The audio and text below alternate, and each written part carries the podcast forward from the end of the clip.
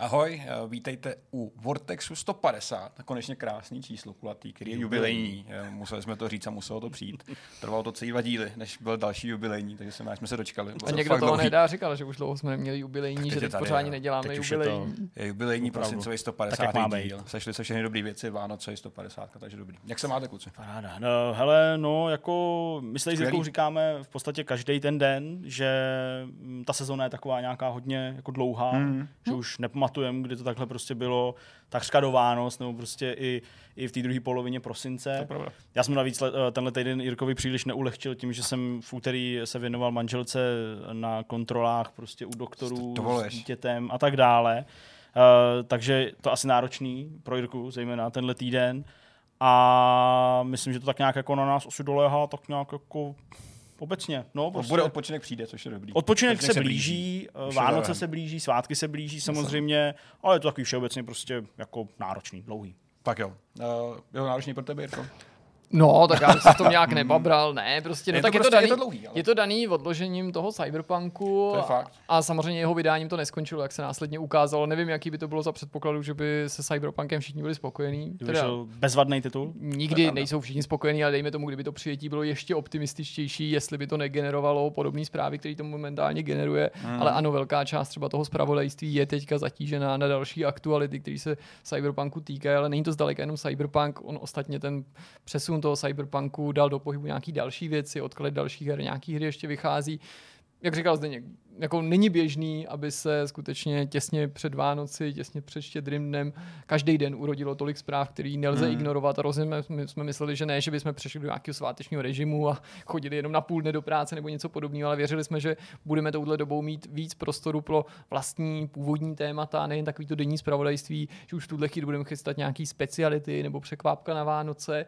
A upřímně řečeno, zatím ten prostor nebyl, protože by to muselo nebo znamenalo předpoklad, že musíš prostě něco z toho dne vynechat, nebo že musíš prostě hodit nějakou část těch zpráv přes palubu, což se dělá docela špatně v momentě, kdy namátkou ten Cyberpunk, když to není jenom o něm, je skutečně jako hodně čtený, hodně sledovaný, hodně vyhledávaný. Vím, že někdo může mít pocit, že už je tím zahlcený, ale konec konců nikdo není povinný to číst nebo sledovat všechno, ale ty čísla nám dnes a denně dokazují, že se tomu věnovat musíme. A to si pořád vybíráme, bych řekl teda Zdeňku, že zdaleka nepíšeme všechno, ale jenom to, co považujeme za nezbytně nutný. Jo, určitě, určitě. Ale zase na druhou stranu občas děláme i takový ten jako úkrok bokem, když už toho je jako na nás příliš, nebo aspoň mluvím za sebe, tak jako že si prostě napíšu o Diablu a no to je určitě potřeba, aby ten obsah nebyl takový monotematický. Cyberpunk, co říká na to Sony, co na to říká Microsoft, co to lidi, Cyberpunk, co na to říkají vývojáři. No, zašlo to tak daleko, že když jsme se tady domlouvali před natáčením, co jako dáme do obsahu, co bude předmětem tohohle toho vidcastu, tak já jsem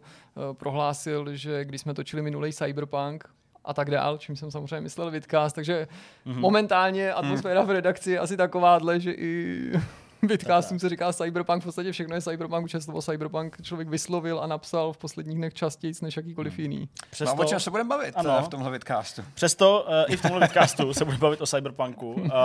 Vychází to jednak z toho předpokladu nebo z té věci, že když jsme se bavili o Cyberpunku minule, tak jsme tu hru neměli vlastně jako k dispozici, nebo ty jsi hrál jeden den. Měli jsme jeden den, my jsme ji dostali ve středu, ve 12 se mohlo streamovat, od 12 se mohlo streamovat ve středu, ale my jsme ji dostali v uvozovkách tak pozdě, nebo jsme se k ní dostali tak pozdě, že jsme ani nestihli v těch 12 ten stream pustit, pouštili jsme ten stream později, kvůli tomu, že se tam ještě aplikoval nějaký patch a hrát jsem ji začal skutečně až ve středu večer, protože i ten den byl vlastně docela dlouhý, nebo takový normálně dlouhý, prostě o půl sedmí jsme šli nějak domů nebo něco takového a vím, že jsem to začal hrát až někdy v noci, kolem 10.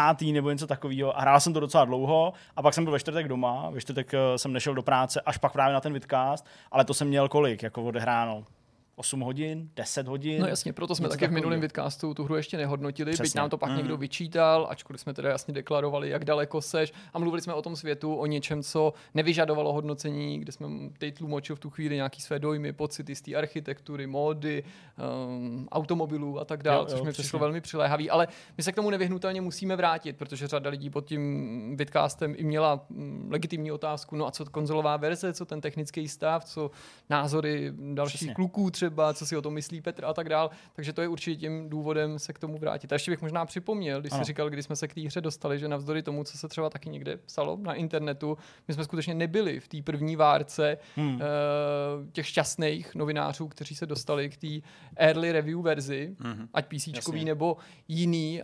A rozhodně jsme nevyčkávali s vydáním naší recenze, tak, jak se někde objevilo nebo psalo. Přesně, to je jedna věc. Druhá věc je ta, že jako jste mnozí z vás, kdo nás sledujete, třeba jenom na YouTube, ale kdo čtete i náš web, tak jste psali, jako, že je od nás skvělý, že jsme tu recenzi vydali až jako později, že jsme si jako dali víc času. Tak je férový říct, že jako to, že jsme tu recenzi nevydali prostě jako některý jiný média, tak bylo dáno prostě tím, že jsme tu hru taky dostali později, jo? Takže to nebylo takový, jako, že bychom jako, že by byl záměr prostě takticky vyčkávat, strávit v té hře prostě o, já nevím, 30 hodin víc než recenzenti v té první vlně. No ale ani čekat na to, co třeba Vox Populi, co tak, řekne, jaký prostě bude většinový tak názor. Tak se to stalo a vyvinulo a prostě já jsem to hrál tempem, kterým bych to hrál asi normálně, kdybych to prostě jako normálně dostal a měl jsem to normálně zrecenzovat na nějaký třeba blížící se embargo nebo něco takového, byť jsem už necítil takový megatlak, řekněme, ale přesto jsem v té hře strávil jako strašně moc hodin. Jo, v tuhle chvíli to počítadlo je kolem 60 hodin zastavený a hrál jsem to prostě v pohodě tempem. Takovým, takže vlastně tomu to docela pomohlo. Takže na debatu to bude přínosný. No ale mě bude zajímat právě spíš jako váš pohled na to, protože já jsem to řekl v té recenzi, jasně, tak se prostě budeme bavit o tom, jaký to je. Myslím, ale budeme se bavit hodně o tom technickém stavu. Technický stav, protože to je něco, co určitě musíme reflektovat, co jsme hodně probírali v novinkových souhrnech, věnovali jsme se tomu v komentáři na webu a pochopitelně v dalších tématech, ale pokud někdo náš web nečte, tak jsme určitě chtěli, aby ta debata o technickém stavu a zejména o té konzolové verzi byla zaznamenaná i tady, aby jsme se o tom všichni vzájemně poradili. A je to určitě i doplněk vlastně videa, který vyšlo minulý čtvrtek, z našeho pohledu, tedy krátce předtím, než jsme se pustili tady do vidcastu, videa, prostě, který je takový jako medailonkem toho, jak vypadá ta grafika na to nejvyšší možné nastavení, v tuhle chvíli na PCčku samozřejmě, takže je to takový jako prostě spletenec témat, který do sebe hezky zapadají. Ale nakonec to teda nebude naštěstí jenom Cyberpunk, bavit se budeme i o jiných věcech, ačkoliv se to nemusí zdát. Petře, co jsi přichystal ty za téma? Já budu sekundovat Cyberpunku. Já jsem si přinesl takový krátký téma. Krátký, rychlý téma na Vánoce, protože už jsem nic nechtěl dělat. Takže budeme se bavit o mých oblíbených glitchích ve hrách. Aha jo, jak tě to napadlo, to je zajímavý nápad. Ta spojnice je docela zajímavá. Já jsem na ně možnost zahrát Cyberpunk, tak jsem si to aspoň doplnil ten zážitek takhle jako potutaně a vybral jsem nějakých 10 svých oblíbených glitchů, který jsou oblíbený z nějakého, že jsou creepy, anebo jsou dost jako srandovní. A určitě spoustu z nich budete znát, protože jste buď to sami zažili, anebo jste prostě někde viděli, takže to bude moje část mýho tématu. To zní fajn. Máme taky rozhovor připravený, natočený. Naším hostem byl Jaroslav Švelch, tentokrát jsem ho vyspovídal sám právě, protože v momentě, kdy jsem vedl ten rozhovor, tak Zdeněk intenzivně hrál Cyberpunk. Jaroslav Švelch je herní historik, ale dalo by se říct i akademik, který přednáší na vysoké škole a věnuje se hrám profesionálně, ale zase trošku z jiného pohledu, protože to není ani novinář, ani vývojář, ale spíš badatel. Je to někdo, kdo videohry zkoumá z odborného hlediska a jeho práci jsme tady koneckonců naťukli i v jednou ze starších vidcastů docela nedávno prostřednictvím těch titulů, o kterých si nám povídal ty Zdeňku, to znamená videoherní produkce v bývalém Československu před rokem 89. Přesná. I o tom jsem se bavil s Jaroslavem Švelchem, ale i o řadě dalších věcí, které souvisí s jeho prací. Velmi zajímavý povídání. A ještě jedno téma. Ano, bude částí tohoto vidcastu. Přesně, protože se blíží nový rok, pomalu, ale nezávratně nebo neodvratně, jestli tak říká. Tak máme téma, který je výhledem do příštího roku. Jirka a společně s náma, tak jsme sepsali prostě hry, které se příštím roce chystají, které mají vyjít. A jsou to všechny. Ne všechny, samozřejmě, takový ambice nemáme, protože ani ne všechny ty tituly mají konkrétní termín nebo konkrétní datum. Víme jenom u nich s nějakým příslibem, že třeba vyjdou příští rok. A vybrali jsme ty, který nás zajímají osobně z nějakého důvodu. A tak se tak nějak jako povíme, snad ne nutně jako do hloubky o těch hrách, ale možná to bude fungovat jako určitá připomínka toho pro vás, na co se můžete těšit v tom příštím roce. A proč taky, protože to přichází samozřejmě s důvodama. No tak jo, tak pojďme na to, vrhneme se na první téma. Aby jsme neodtekli daleko od Cyberpunku, tak hnedka první téma bude tohle povídání. A tahle krásná kauza. Ten výraz kauza má podle mě docela jako dobrý záměr tady, protože skutečně nebyl to obyčejný release. Byl to jeden z největších releaseů letošního roku, jeden z nejočekávanějších, celkem právoplatně, a tak jeden z nejbolestivějších dle všeho. Já jsem hru nehrál, takže mě zajímá názor obou kluků. Zdeněk měl to štěstí, že hrál hru na PCčku, což samozřejmě jako spoustu věcí ulehčuje. Jirka měl to menší štěstí, že hrál na konzole, na P4 konkrétně. Ale vybral jsem si dobrovolně. Tak, nebylo to, že by se někdo rozhodnul, že bychom se tady chtěli trestat nebo si nějak rozhazovat role, to určitě ne. Ale ten pohled je skutečně extrémně podstatný, protože zvlášť ta konzolová verze a ta early konzolová verze, tý, řekněme už teďka původní předchozí generace, trpí největšíma problémama. A já si myslím, že to je určitě podstatný vypíchnout, protože i mě samotného to zajímá. Já sám jsem byl tímhle postižený, já sám jsem byl ten člověk, který objednávku vlastně zrušil. Já jsem byl ten, který se těšil na Cyberpunk, protože CD Projekt měl skvělé jméno skrz Zaklínače a předchozí hry, tak jsem si říkal, hele, ty mě nemůžou zklamat. A jak se ukázalo, tak hnedka ty první několik dní po vydání byl úplně jako opakem toho všeho. Jirko, pověz nám, dojmy z konzolí verze z pohledu technického stavu jsou skutečně tak hrozný, jak by se mohlo také z dálky zdát, nebo jsou to nějaké jako přehnané ambice a očekávání lidí, který zkrátka nebylo možné ani naplnit? Ačkoliv se každý den ta verze pro konzole zlepšuje, tak pokud se podíváme na tu hru na těch nejpomalejších, nejstarších konzolích, to znamená na základní PS4 a na základním Xboxu One, tak skutečně není nespravedlivý vůči vývojářům, když se na ně sype ta kritika ze všech stran. Chci tím říct, že důvodem té hlasité kritiky, toho odporu, možná i té skutečnosti, že si z toho někdo utahuje, určitě není fakt, že se bavíme právě o Cyberpunku. Věřím upřímně tomu, že podobný kritice, i když třeba ne tak četný, protože by ta hra nemusela být tak populární nebo tak rozšířená to mezi zákazníkama, nádoby, jasný, by čelil jakýkoliv jiný titul. Titul s mnohem, od mnohem menšího týmu, s mnohem menším rozpočtem i s mnohem menšíma ambicema, protože skutečně ta konzolová verze, když byla uvedená na trh, tak i s tou první várkou updateu byla v žalostném stavu. Je pravdou, že se neustále zlepšuje, každý patch ji posune někam dál a určitě i skutečností, že člověk musí mít realistické očekávání od té grafiky, od výkonu na těch konzolích. Určitě je pravdou, že pokud hraješ na konzolích nový generace, to znamená na Xboxu Series nebo na PlayStationu 5, tak dostaneš to nejlepší, co by ti mohl nabídnout Xbox One X, potažmo PlayStation 4 Pro, a že tam už ten zážitek zdaleka není tak skličující, ale bavíme se tady o záplavě technických chyb, že to není prostě o grafice jenom, není to jenom o rozlišení, není to jenom o frame rateu, i když všechny tyhle ty věci jsou pochopitelně důležitý, ale o bugách a glitchích, který potkáváš na každém kroku. Jo. Já jsem byl svědkem toho, že mi během jediné seance ta hra třeba 2x nebo 3x spadla opakovaně v takové četnosti, že to nepamatuju u jiných her za celý roky. Jo. To množství těch chyb, který potkáváš, je taky obrovitánský. Je to chyby ve fyzice, prolínající se objekty, postavy procházející autama, dveřma, prostě lidi projíždějící. Vlastně si myslím, že ani není záměrem všechny se pokusit vyjmenovat nebo postihnout, ale je těch chyb skutečně obrovské množství.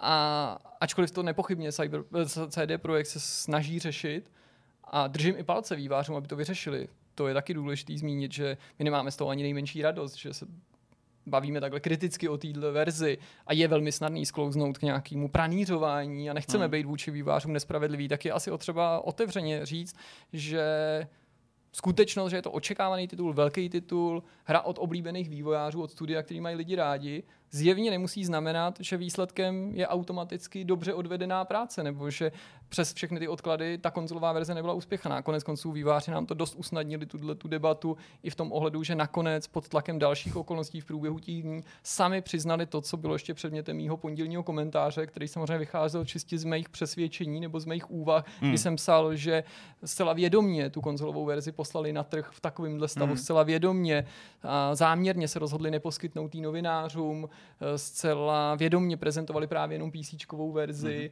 a PCčkový kódy byly k dispozici v té první vlně a dobře věděli, že nedávají médiím možnost tu hru otestovat a hráčům nedávají možnost získat adekvátní informace před tím, než se jim ta hra dostane do rukou, což je něco, co už teďka zpětně, a toho já si samozřejmě cením, identifikuju jako chybný kroky.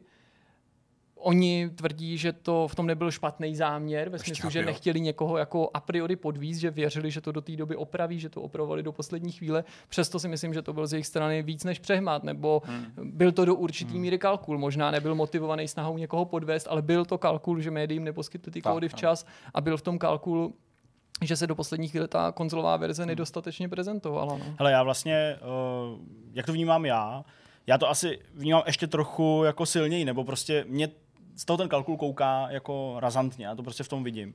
Když úplně dám stranou to, co se teďka děje kolem toho, že Microsoft nebo Sony nechtějí nebo problematickým způsobem chtějí vracet ty peníze hráčům, kteří zažádají o to vrácení těch peněz. Když tam úplně stranou, když prostě je to věc, se kterou by třeba opravdu nikdo nepočítal a všechno by šlo hladce, tak mi prostě přijde, že jako vývojáři tím, jak upozadili tu konzolovou verzi, jak jí neposkytli k recenzování, jak z ní neukazovali dostatek záběru a tak dál, tak dle mýho fakt spolehali prostě na to, že ty hráči vlastně to ani nebudou chtít refundovat, že prostě budou jako naštvaný, bude se o tom psát, ale tím, že prostě jako to pak opraví někdy, tak se tak jako narovná, zapomene se na to a ještě možná se to přetočí prostě v takovýto, no podívejte, jak z té strašné hry byli schopní ty vývojáři to úplně jako fakt prostě zvládnout. To ale se stává občas. Ne? Ten největší důvod, proč to myslím, a to určitě si myslíš úplně stejně, protože jsme se o tom bavili, je ta skutečnost, že prostě velký peče mají dojít až v lednu a v únoru. A prostě tak, no. Pokud by to nestíhali, pokud by prostě fakt to jako do poslední chvíle chtěli vydat v dobrým stavu,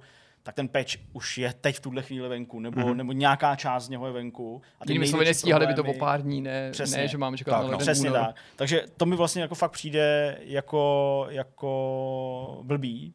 Nechci tady používat nějaký zbytečně expresivní slova pro to, ale jako pokud to na tu generaci předchozí prostě chtělo vyjít, nebo mělo vyjít, tak to prostě mělo vyjít třeba v horším ještě jako stavu ve smyslu rozlišení, ale prostě bez těch glitchů, bez těch bugů, bez těch věcí, které teď jsou logicky pranířovaný a lidi si z nich dělají srandu, byť pro lidi, kteří si to koupili, utratili za to prostě svých 15 stovek a chtěli to hrát, tak to rozhodně jako sranda není, zvlášť když prostě ty peníze jim třeba chybí. Použil by na něco jiného, na nějakou jinou hru, v nejlepším případě, v horším případě prostě na něco, co je jako důležitější než videohra, je to prostě něco, co třeba i ty lidi brali, jako že se k tomu upínají, že jim to pomůže trochu jako, já nevím, zlepšit náladu v tomhle roce, nebo něco takového. Takže jako fakt mi to přijde blbý v téhle době, blbý vůbec to, že to takhle udělali a bude mě jako fakt enormně zajímat, jak prostě se s tím vypořádají, protože ty plány nebo nějaký sypání si popelu na hlavu je jako fajn, ale to je to jediné, co můžou udělat. Oni přece nemůžou říct teď jako, hele, my na to prdíme. Oni tohle to je jediné, co můžou říct. Zvlášť těm investorům, tam to bylo dobře vidět, ty jsi to popisoval v těch článcích a je to z toho hodně cítit, že ani těm hráčům vlastně jako se nespovídají tak pokorně, ano, jako mluvili s těma investorma. To je logický, oni jim dávají ty peníze a pokládají ty nejnepříjemnější otázky a napřímo bez obalu. Přesně. Ale hráči jsou jako proviněni tím, že jsou v uvozovkách jenom jejich zákazníci. A k nim bych se taky asi jako neměl chovat špatně, pokud jim chci něco prodávat a chci si udržet určitou důvěru nebo nějaký obraz toho, že jsem studio, který je strašně kamarádský a ke svým hrám dělá skvělý servis, který tady nikdo jiný nedělá.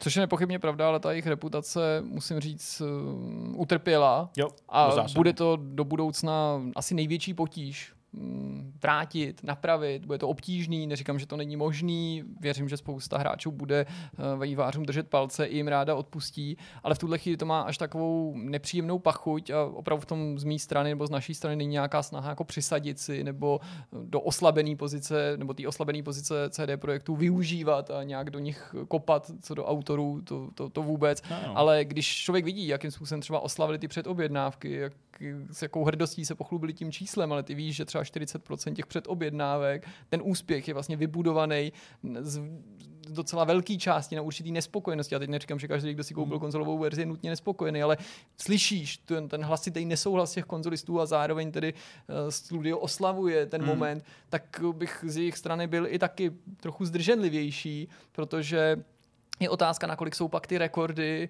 k pochlubení a nakolik jsou vykoupený teda tím, že někdo ti dal tu důvěru do těch obrovských předobjednávek a ty si právě bohužel tu důvěru zradil. To je podle mě ten největší problém celý té situace, že CD Projekt požíval zaslouženě zcela té pověsti studia, který mu je možný důvěřovat, to do té míry, že i lidi, kteří normálně třeba předobjednávky nedělají, tak tady neváhali.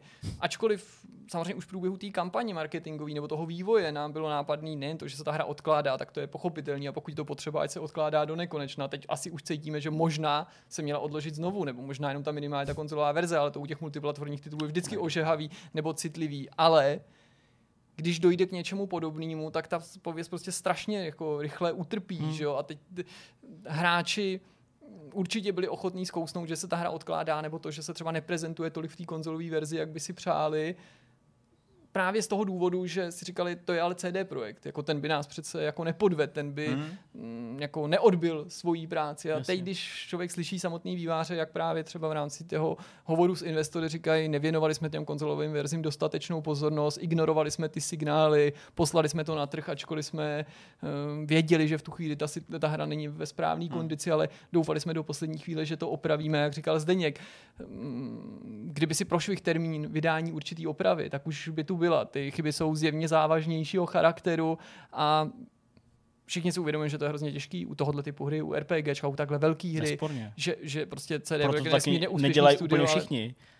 Jasně, a taky určitě hráči mají mnohem větší toleranci k chybám v takovejhle hrách. Podívej se na tituly od Bethesdy. Na jednu stranu si z nich lidi utahou, na druhou stranu jsou nesmírně populární a víme, že se v těchto těch hrách prostě ty chyby objevují a že je potřeba je vychytat a s tím, jak se to dostane mimo tu studio, že je větší pravděpodobnost, že se ty chyby objeví, ale tady jsou skutečně jako obrovský chyby, které nekritizují, si myslím, zákazníci a hráči, protože jde od Cyberpunk nebo protože je to hra od CD Projektu, ale té kritice by byl vystavený jakýkoliv titul od jakéhokoliv studia. My víme, že se prodalo cca 8 milionů kusů?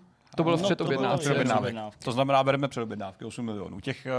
Ten poměr PCčko versus konzole byl nějakých lehce nad 50 pro PCčko, pokud se nepletu. 60 asi do 40, no, 50. Takže 40% zákazníků z té velké jako konzolí základny je docela výrazná částka. Jasně, on ne všichni mají jako problém, ale tak, jasně, jako, ale pořád jako převažuje ta část lidí, která prostě má doma ty staré konzole, jako úplně jednoduše tak to asi bude. Jakože na PS5 se hraje dneska jako pár lidí. To znamená, že vlastně čekáš, že ta celkem jako velká porce lidí ty problémy nepozná nebo nezažije. Což je hrozný. No, myslíš tím, že ty lidi na PCčku jako ty problémy nemají? Mají, ale menší. No, hele, jako mají menší, tak, ale já kvůli tomu, a to říkám na konci, jsem jako snížil to hodnocení o jeden bod. To beru, ale jako ta konzolová verze je fakt fajzlu. No to jo, no tak v porovnání s tím PCčkou úplně jako jiný svět a vlastně předtím se zavřeli všechny jako oči. Konzolovou verzi vlastně nepřiznáme, vychází taky, ale my jako nekomunikujeme do světa. To je vlastně jako ta špatná verze, u které doufáme, že vlastně jako nevyplyne na povrch, nebo aspoň to očekávání, že je takhle špatná.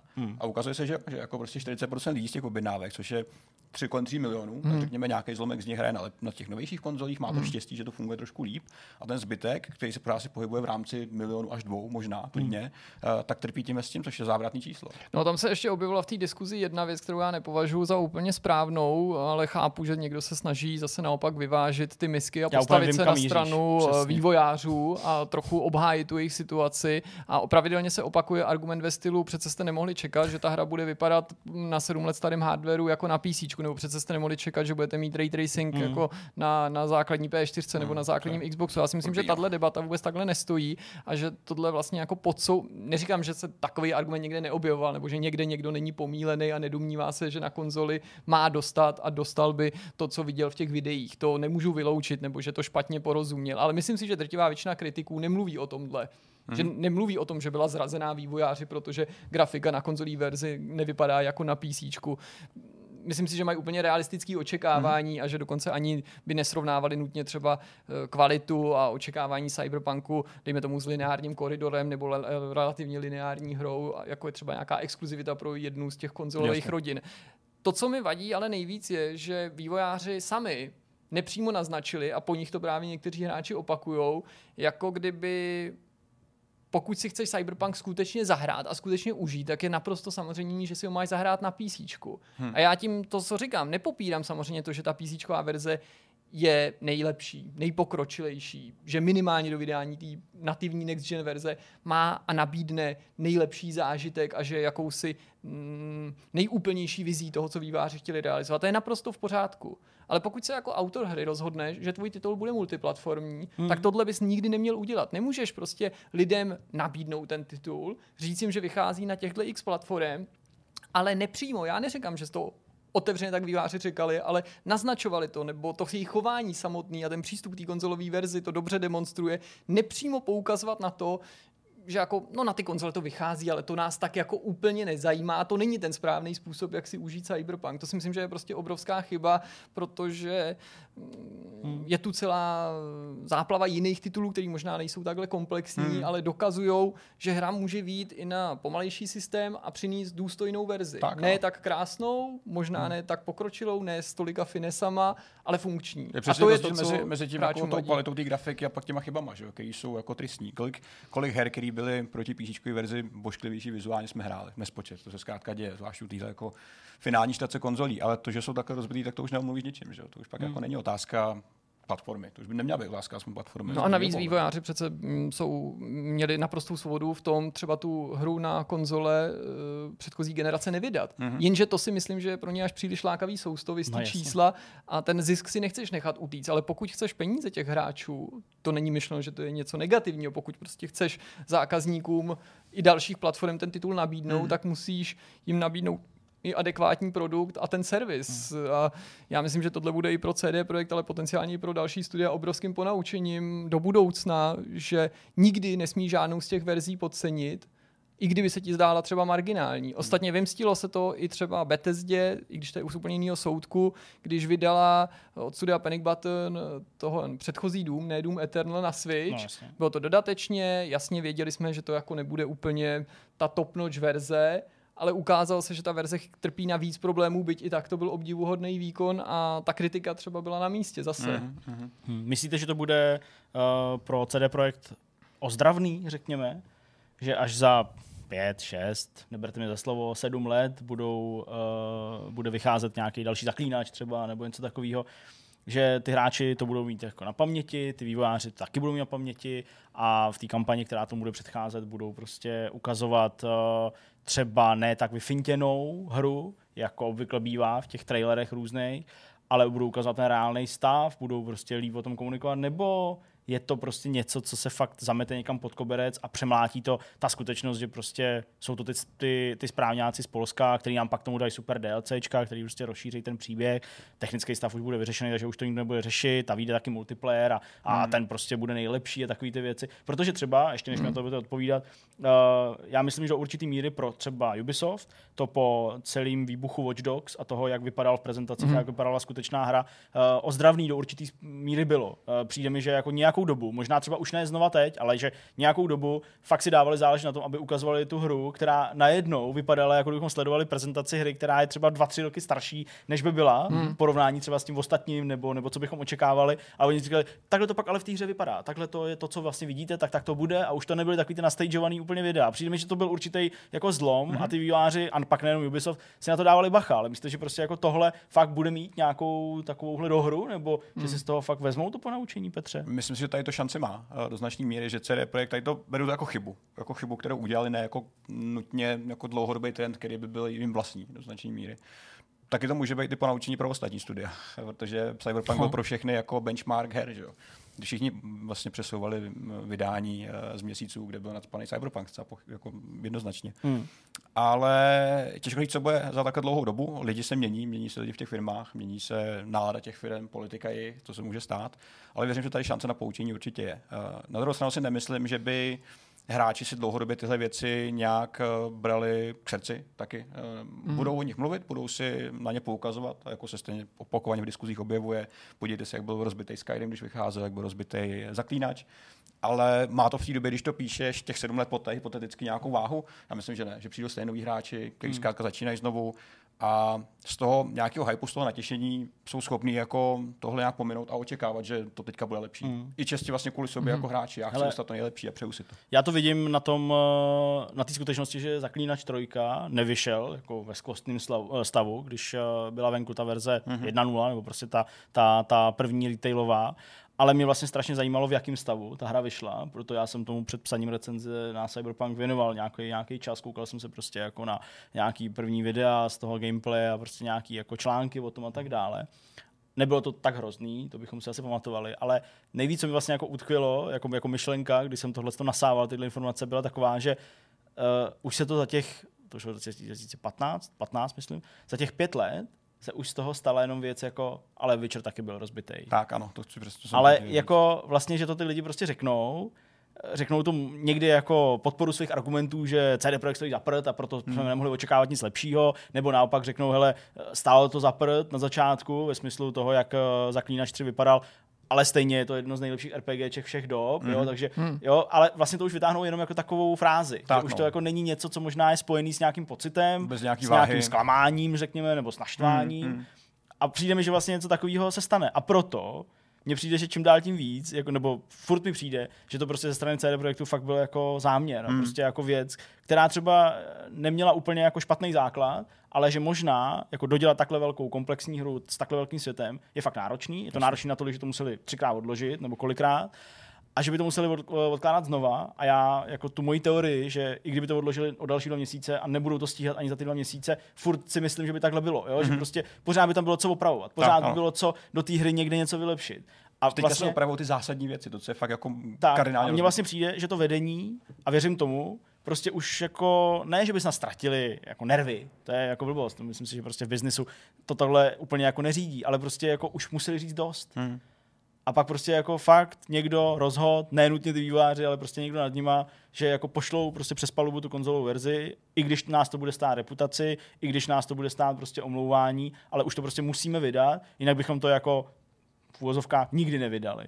A vlastně já to takhle vnímám, já to prostě takhle jako cítím, byť samozřejmě proto nemám žádný důkaz nebo něco, ale to, jak se k tomu stavějí, že slibujou ty opravy a všechny ty věci prostě mi jako tak nějak furt říkají a indikují mi, že prostě tohle bylo to jediné, co třeba mohli udělat už, aby tu hru fakt dostali ven a už se s ní nemuseli crcat prostě 7 let.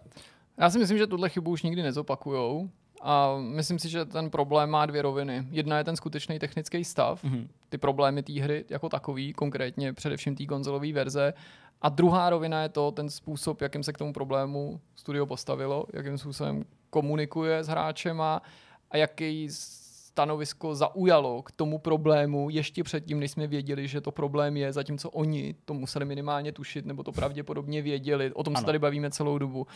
A já jsem přesvědčený o tom, že ta kritika by byla víc než na místě i v případě, kdyby nám dopředu, nebo i třeba na poslední chvíli řekli, jaký je skutečný stav konzolové verze. I tak by byly podrobený kritice, ale větším problémem v tomhle celém sporu, nebo v této kauze, jak to nazval Petr, je neupřímnost vedení studia. Neříkám, že kdyby jako byli zcela otevřený, že by ty veškeré technické problémy vybledly, ale přijetí hráčů by bylo mnohem schovývavější. To, co mě nejvíc trápilo a co se pojí s tou ztrátou důvěry, je prostě neochota ukazovat tu konzolovou verzi, neochota poskytnout jí kritikům. Velmi pomalý reakce, které přišly v řádu jednotek dní, ale měly přijít v řádu jednotek hodin, neochota postavit se k tomu problému čelem. Ne snaha zamíst ty problémy pod koberec, ale do určitý míry chvíli snaha přisoudit ty problémy takovým těm jako obvyklým dětským nemocem, který hry pro vydání mají. A to je, myslím, něco, co už prostě CD Projekt nedopustí, nebo co nebudou chtít zopakovat. Že už nikdy se tomuhle nebudou chtít vystavit, že to pro ně muselo být obrovským ponaučením. Ale možná ne, že bych nesouhlasil s tím, co jsi říkal s těma odkladama, Zdeňku. Vlastně souhlasím, že je potřeba v nějaký moment říct stop, ale tady si myslím, že udělají taky obrovskou chybu. Že ty konzolové verze buď měly zdržet, nebo protože to je multiplatformní titul, tak to měli odložit celý. A ano, odložit to znovu by bylo nemyslitelný, jako já chápu, čemu čelili. Odložit to znovu a říct si to třeba na začátku prosince je nepředstavitelný. Odložit to z té sezóny, po tolika odkladech, po tolika slibech. To, nechtěl bych být v jejich kůži, ale dokážu si představit, čemu čelili. Jako to prostě nás lidi sežerou, když to odložíme, ale co se stane, když to vydáme, doufejme v lepší, nebo že to prostě dotlačíme, ty fixy, že to ještě jako to nejhorší z toho dostaneme. Ale ještě jednu věc si kladu, nebo jednu otázku. A ta se týká toho, jestli ne chyby, ale plynulost té hry, její frame rate a její jako komplexní fungování na těch starých nebo nejpomalejších systémech lze vylepšit do té míry, aby i třeba po těch několika měsících, ale přesto nakonec ty hráči byli spokojení.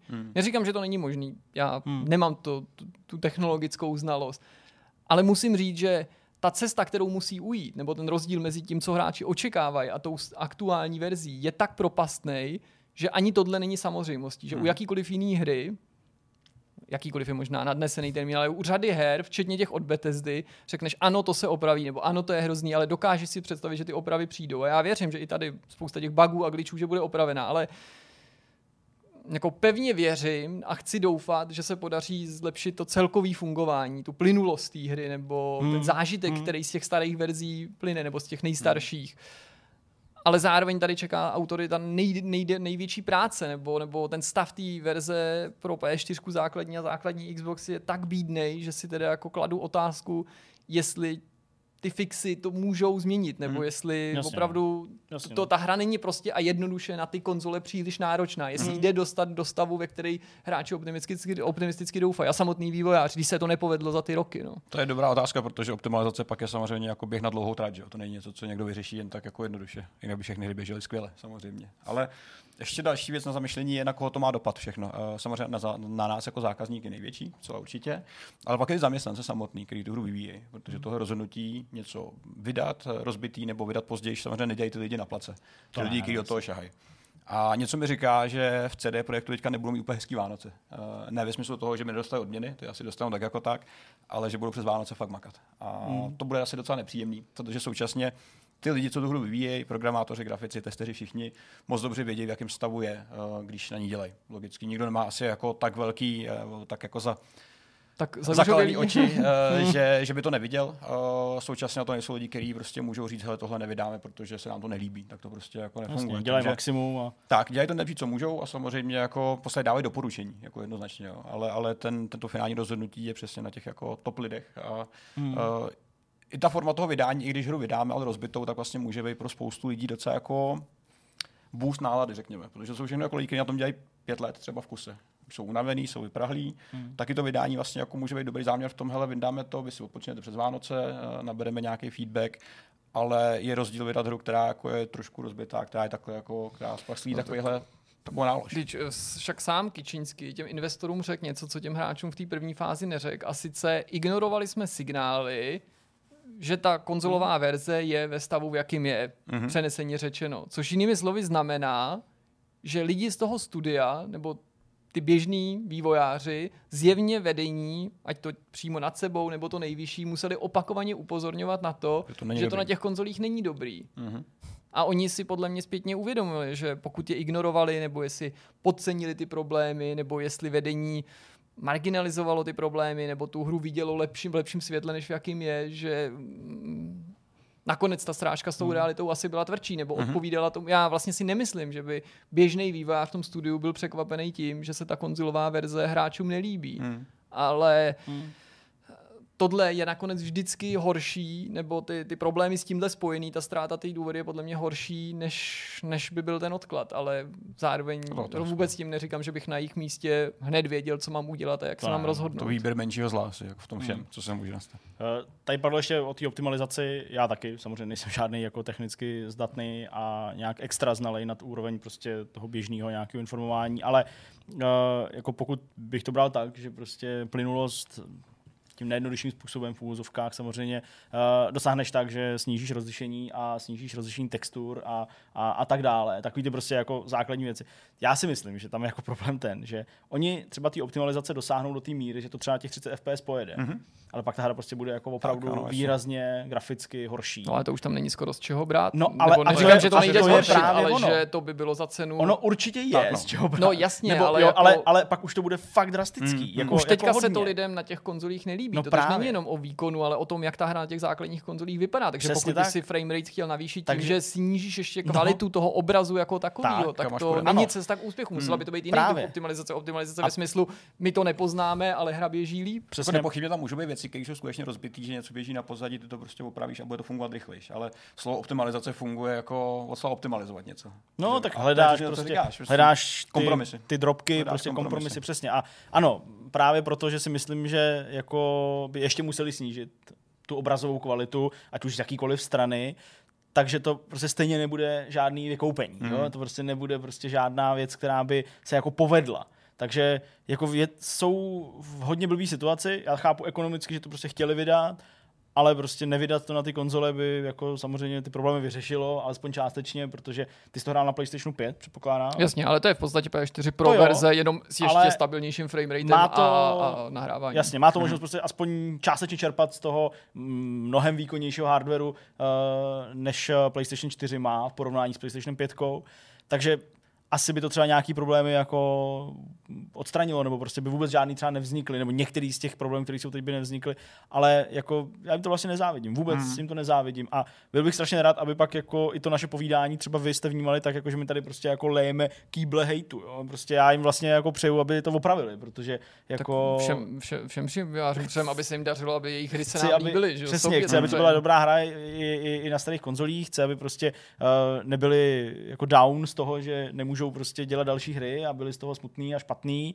Zároveň nechci, aby ty vývojáři tam prostě, co tam teď bůh ví dělají, jak tady už jako Petr naznačil, jo, jestli opravdu tam teďka jako fakt budou do úmoru dřít, jakože asi jo, protože to asi taky chtějí mít dobrý. Ale nemůžeme tu technickou stránku mluvit jenom tím, že se nám Cyberpunk líbí, nebo protože od oblíbených vývojářů, nebo někdo by nám to se ani nelíbí, ale teďka berme to třeba tak, že se Cyberpunk hráčům líbí, nebo že jsou spokojení s jeho obsahem, ale ne technickou stránkou. A ten obsah, i kdyby byl 100%, nemůže být absolutním vykoupením jako z technické stránky, protože hraje nějaký ucelený produkt. Vždycky a spousta hráčů má, tak jak to já nasávám na internetu, zjevně pocit, že si ten obsah ani nemůžou užít, nebo respektive ani nemůžou zatím naplno zjistit, jestli je ta hra baví nebo nebaví, protože jsou pro ně ty technické problémy natolik velkou překážkou. Máme k tomu ještě něco, chceme ještě se dál nořit do nějakých témat. Mně se vlastně líbil ten Petrův pohled, že možná z nějaké strany to ty vývojáři můžou vnímat pozitivně, jakože vidějí ten konec v tom, že jako mají jasně vytyčeno, co se pokazilo a teď už je to jenom potřeba opravit, možná. Ale je tam nějaký milník, není to takový ten dlouhodobý sprint. No právě, protože vznikají DLCčka, o kterých chtějí mluvit vývojáři začátkem příštího roku, nebo říkali v příštím roce. Vzniká ten multiplayer, který jako visí ve vzduchu pořád nějakým způsobem, minimálně informace o něm, nemyslím to, že by měl jako vyjít v dohledné době. Takže jako ano, to vlastně není konec žádný vývoj, ale mít tu base hru jako venku a prostě postarat se o to, aby fungovala, tak může být nějaký úkol, který je dobře čitelný. Třeba, i když možná k vyřešení toho problému prostě vede hodně složitá cesta a možná ani ta cesta k tomu nevede. A nebo naopak bude mnohem jednodušší, než si myslíme, což hele, jako je taky druhá věc, a to je vlastně ten jelký scénář, by přišel lednový update a rázem to na PlayStation 4 a Xbox One běželo ve 30 FPS v ucházející grafice. Já bych to bral. Kéž bych to bral. Dobrá, tak jo, tak tolik asi k Cyberpunku na tomhle místě. Recenze venku, pohled do Night City, Jirkovy články, v novinkách jsme to rozebírali, pokud vás to zajímá, máte úplně kompletní servis, včetně tohohle. A teď pojďme na téma o chybách nebo o glitchích. Nahradíme to něčím zábavnějším. Dobře. Petr sliboval téma o glitchích, podíváme se na nějaký zábavný bugy, tentokrát bez nějakých dramat, protože jsou možná už ty události přebolelí. Už nejsou ani skoro aktuální, některý vydrželi. Tohle téma nebude teda nějak jako samozřejmě zamýšlivý, nebude nějak hluboký, je to zkrátka jen téma na konec roku, kdy si chceme trošku odpočinout a ukázat si zajímavé věci. Nikdy bych neřekl, že bugy můžou být zábavný, oni asi ani nebyli v téhle fázi, když na ně přišlo. Ale vybral jsem si takovou jako top 10 svých nějakých oblíbenců, který kdykoliv vidím, tak se trošku pousměju, protože skutečně jsou do značné míry zábavný. Jsou to bugy všeho druhu, většinou tady nějaký vizuální bizáry, protože na něch se nejlíp demonstruje ta sparchantělost těch rozbitých titulů. Jsou tam velké hry, malé hry a taky chronicky rozbité hry, to znamená i na Skyrim taky dojde, nebojte, je tam schovaný, kouká tam pod povrchem. Začneme ale z vrchu. Hrou Mount & Blade. Znáte Mount & Blade, kluci? No jasně. Tak, taktická hack and slash mnoha kvalit, která trpěla jedním, nebo trpí do dneška jedním vtipným problémem, a to je to, že často se různý entity mixujou. To znamená, textury povrchu se míchají s vodou, jména se míchají s dialogama, potkáš člověka, který se jmenuje ahoj, jak se máš, možná nabídnout nějaký itemy a podobně. Samý dobroty, ale... A to je první díl, se bavíme o tom. Je ten Warband, což vyšel vlastně 2015, cca 14, takovýho. No, ale, jo? Jasně, takže ne Bannerlord, ale Warband, jasně. Ten, ta, ten, ta šíře toho problému je tak rozsáhlá, že skutečně ten problém se aplikoval na všechny možné strany. Nebylo to jenom, že se nějaká specifická oblast her rozbíjí. Ne, mohlo se stát úplně cokoliv. Totální wildcard, totální peklo. A to, co vidíte, tak je skybox, na kterém je nalepený ksicht. Textura v obličeji. Často se stávalo, že textura v obličeji se skutečně objevovala na nebi a je to něco, co lidi fotili s absolutním úžasem. Zcela pochopitelně. Tady vidíš třeba slunce, který mělo samozřejmě jako texturu ksichtu. No to je ten Ashtar Sheran, že jo? Jako když ještě z pekla přijeli. No to je jasný. Ještě z pekla přijeli a občas to jako, když se potká třeba záběr, skutečně těch materiálů na internetu studijních je spousta a občas se jako někomu poštěstí, že se rozbilo několik věcí současně. Protože máš, že si viděl na nebi ksicht, místo stromů tam pobíhaly prostě brnění a podobně. Takže skutečně jako kardinálně rozbitý, ale pořád to vlastně jako do dneška lidi berou stejně jako u těch už opravených her vlastně docela pozitivně. No, spousta lidí se s tím kupuje tu hru. Takže hele, uvidím tam ten obličej. Hele, už úplně ne, už je to bohužel fixnutý. Říkám bohužel, protože už to není tak zábavný.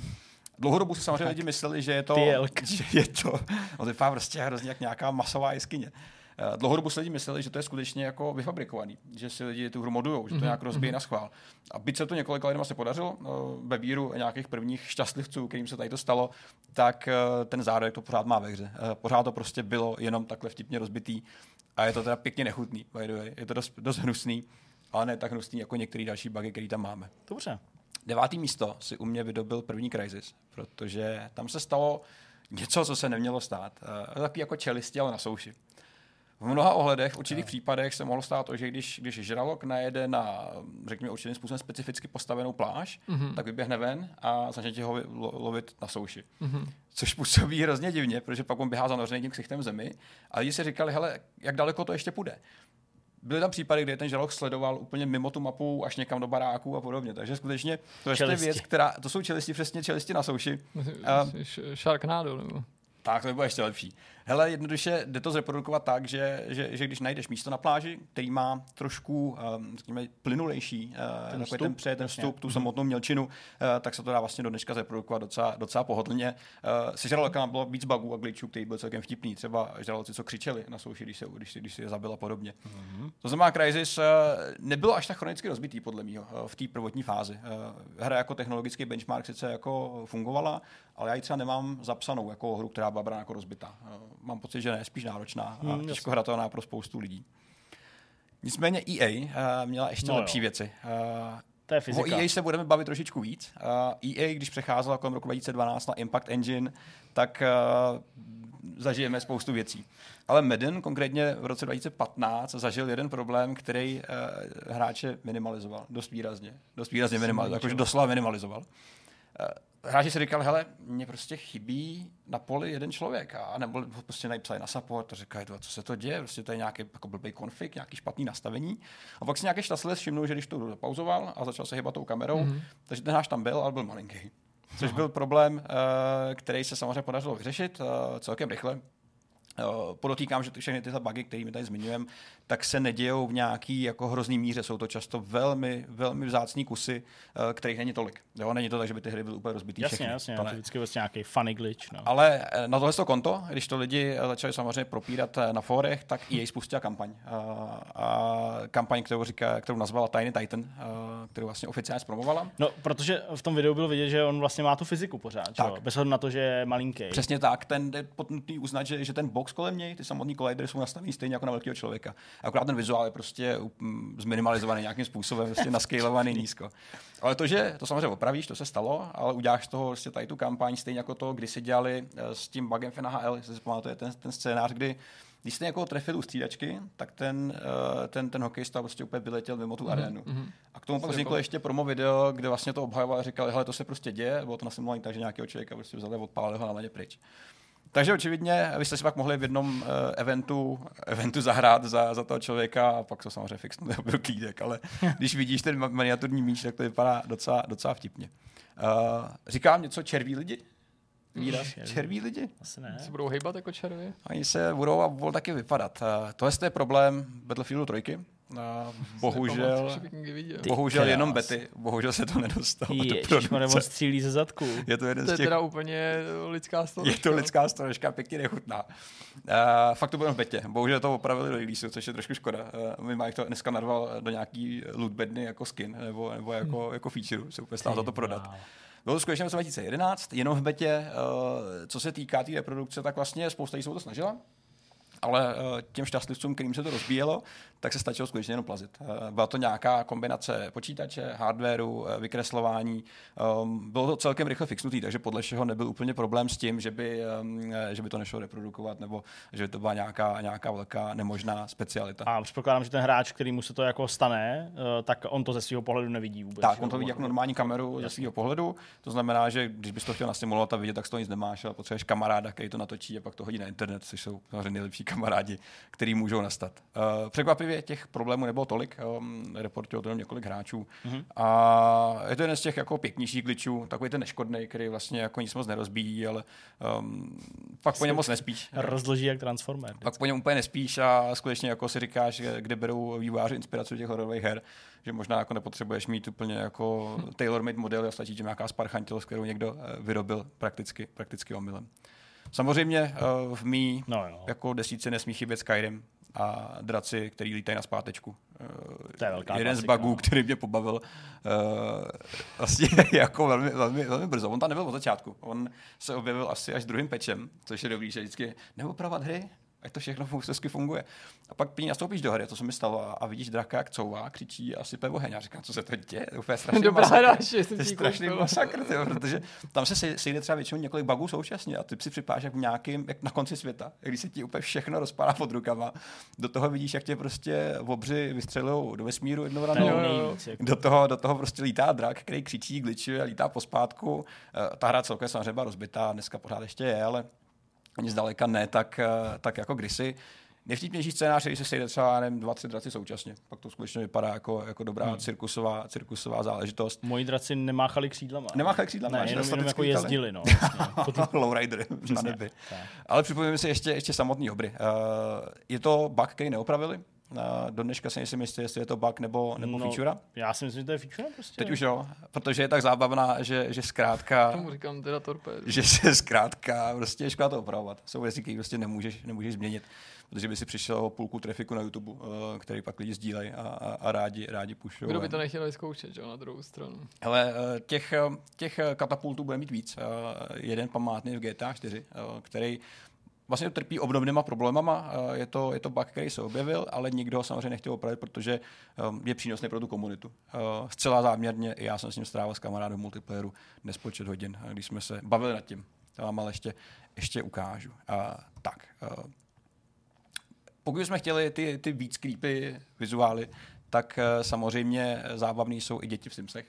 Sims 3 i Sims 4 trpěli svýma ďábelskýma dětma. Asi také se to dá nazvat.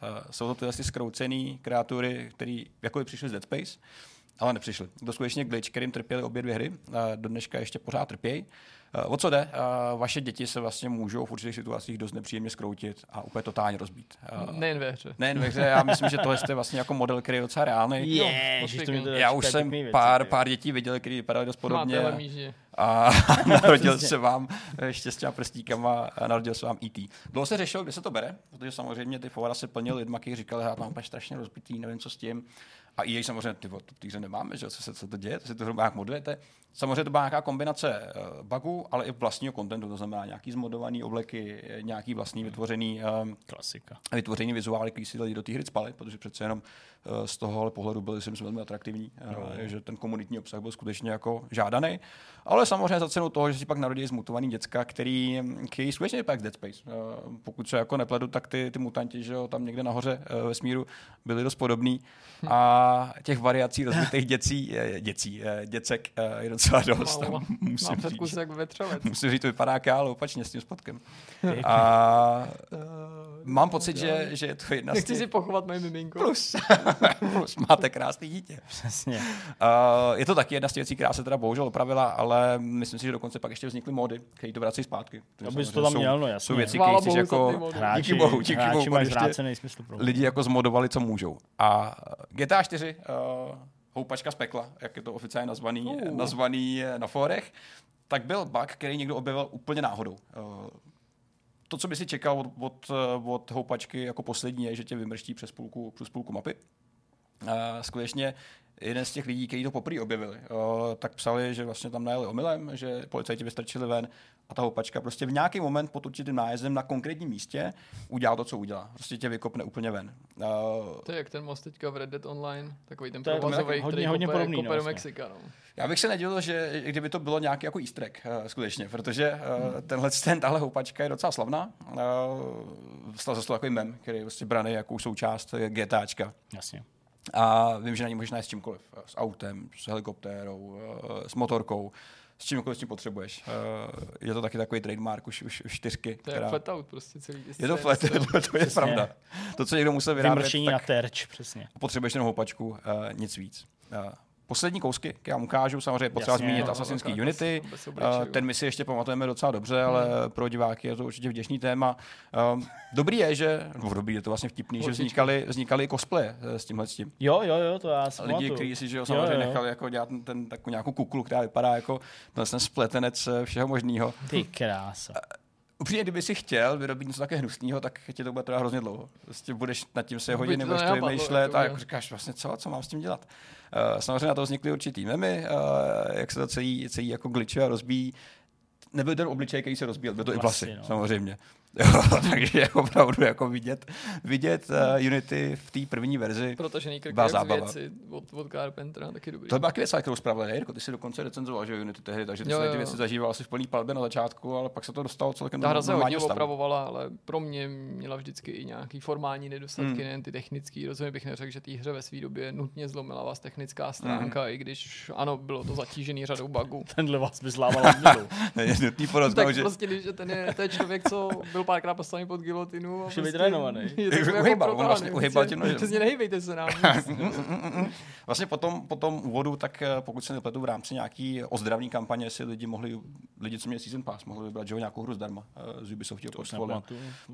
Pokud se nepletu, možná alžu, což dělám často. Když jsme říkali EA, tak já bych se chtěl vrátit zpátky na přelom roku 2012 a 2013, když vlastně EA zaváděla svůj Impact Engine do svých her. Jasně. Což byl vlastně součást Igniteu. Ignite, co by soubor technologií a součástí jeho je právě Ignite, co by kolizní engine a fyzikální engine. Ty boxerský a UFC hry a wrestlingy jsou proto hrozně vděčný, protože je strašně složitý to udělat dobře, protože jsou to ty kontaktní sporty, ale jsou mnohem kontaktnější ještě než třeba ty klasické bojovky, jako je Street Fighter nebo Mortal Kombat. Ano. Mě tady tedy submise a všechny přesně tak. Věci, no, i ty interakce mezi postavami jsou vlastně komplexní, že jaký jako na sebe naletí, reagovat, že tak prostě. No. Vlastně hrozně jako flexibilní, protože ty na ně musíš jako ty se na ně musíš na zlomený kotníky. Nebo ho chce podkopnout, to je prostě jako že chceš vyskočit a sejmout ho ze země. Je ale hezký vidět, že ta technologie je skutečně sdílená mezi těma hrama, protože pak ve FIFA byly vidět podobný jako zlomeniny, že jako ještě vtipnější, ale musím říct, že tohle mě prostě nepřestává bavit. Někdo vlastně říkal: "Hele, já tu hru takhle chci. Neopravujte to, já si to koupím znovu s tímhle, protože to je tak vděčný materiál, že těch $60 úplně v pohodě a sám se ještě odděláš. A pak se ještě válíš na zádech jako brouk. To je super. Krásný. A samozřejmě od té doby Impact už jako doznal značných změn. Ty hry už ani zdaleka nejsou také rozflákaný. No, nevím, kdy jsi naposledy hrál Zdeňku Fifu, která by trpěla něčím podobně drastickým. Hele, takhle jako, že by ty kolize tam přicházely nebo nějakým způsobem se takhle jako tam dělali takovýhle glitche, to už tolik nebývá. Jako čas od času to prostě zablbne. Mm-hmm. A třeba někdo vykopne balón hrozně vysoko nebo daleko, úplně zmizí nebo něco takového, pak po nějaký animaci se tam vrátí nebo po nějakém přerušení, ale vlastně už se to neděje. Ale na začátku, když to ta FIFA měla, ten Impact Engine a právě jako přechod na tu novou grafiku na těch nových konzolích s tou, myslím, 15, to byla FIFA 15, tak to jsme si dělali v redakci vždycky s Michalem Křivským strašnou legraci z toho, prostě jak tam před sebe padají, jak když při snaze zvednout se, že jo, prostě spadnou znovu a takový, jo, to se dělo furt. Já mám ještě teda na prvním místě moji oblíbenost, která se týká prvního Red Dead Redemption. Pamatujete si výraz Menimos? Menimos? Asi ne. Ne, bohužel. Je to do dneška materiál na nočním můru. Co se zkrátka dělo, bylo to taky jeden z těch zásadnějších bugů, kdy lidský AIčko nebo lidský vizuály z nějakého důvodu přebírali umělou inteligenci a chování zvířat. Nebo možná opačně. Možná zvířata přebírali vizuál jako lidi. Možná jsme na to koukáme špatně. A možná to opět není bug. A že to není bug. Jedna z prvních ukázek, která se objevila, takzvaná Donkey Lady, což je nějaká bába, která se chovala docela dobře jako osel, na kterým šlo jezdit. No tak to mi ale nepřijde, že bug, to je možná, jenom blázen. To je možná poslání, prostě báby na divokém západě takhle běhali, je to možný. Jak ještě tak jako po těch dvou nohách cvála. To je normálně jako prostě posedlá paní. No. Je to fakt jako creepy, ale ne tak creepy jako birdmeni a chlapi, co běhají po čtyřech po zemi a křičejí jako pumy. Těch případů se bylo nespočet a skutečně se ukázalo, že na každého člověka existuje nějaký zvíře, který nemůže napojit. Byli tam hadi, kteří se prostě plazili po zemi, a.k.a. nějaký lidi, kteří se prostě jako zanoření do země různě jako lámali prasata. Prase, který vypadá jako člověk, ale chová se jako... Říkám to správně? Je to vůbec správně? Člověk... No to je jedno. Člověk, který vypadá jako prase. No, on často i nevypadá, chová se jako prase. No. Tak, člověk se chová jako prase, jasně. Ale absolutně nejlepší... Nějaká ovce, ne? To byl had. To nepoznáš, nebo co? Ne, promiň. Co, to nechápeš. Ale já vám ukážu ještě lepší případ. Hele, lidi, co... To byl vlastně převlečená puma, kdybys to nepochopil. Pumy byly docela nebezpeční a oni jsou samozřejmě jako lidi docela zlí. Ale úplně největší humus je... Birdman. Jsou to lidi, kteří lítali a plácali ručičkama. Ale Birdman jako vypadá už hodně jako Death Strandingu. To už je Death Stranding, to jsem přesně chtěl říct. Je to docela...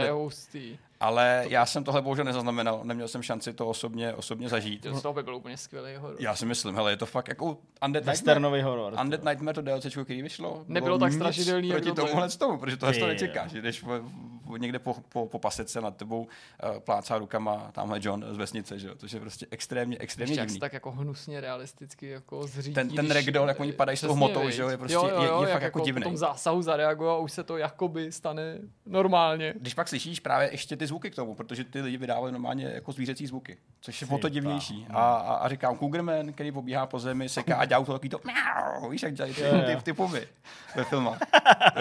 Potom jsem měl takový dokument, dělají lidi ve skutečnosti, se převlíknou třeba za koně a nechávají se doma osedlat a mají tu masku a to byl celá a podobně. A pak chodí na různý kony a tak. Že to máš rád prostě. Prostě je to baví.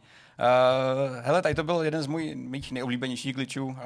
Jak říkám, doufám, že se v rámci nějakých easter eggů ve hrách třeba objeví ještě jednou a znovu. Rozbitých her se objevuje víc než dost. Nějakých zábavných fuck-upů, nich ještě víc. To znamená, pokud taky máte nějaké i vy jako diváci, který vás třeba baví, třeba jako v Cyberpunku, no tak třeba nakonec právě sdílet. Ta hořkost vymizí a za pár let budeme jenom s úsměvem vzpomínat třeba na nějaký glitche ve Cyberpunku. Vlastně by to bylo to nejlepší, jak by to mohlo dopadnout. Už se netrápit těma chybama, žít s tím vědomím, že ta hra je dávno opravená a funkční a těm kompilacím se jenom zasmát a brát je už prostě s nějakou nadsázkou. Třeba se to stane, třeba taky ne. Každopádně to bylo nějakých 10 glitchů. Pošlete nám i vaše, protože jsme si jistí, že jako narážíte na spoustu zajímavých situací, takže si pejte i vy. Dobrá. Tak jo, tak my půjdeme na další téma.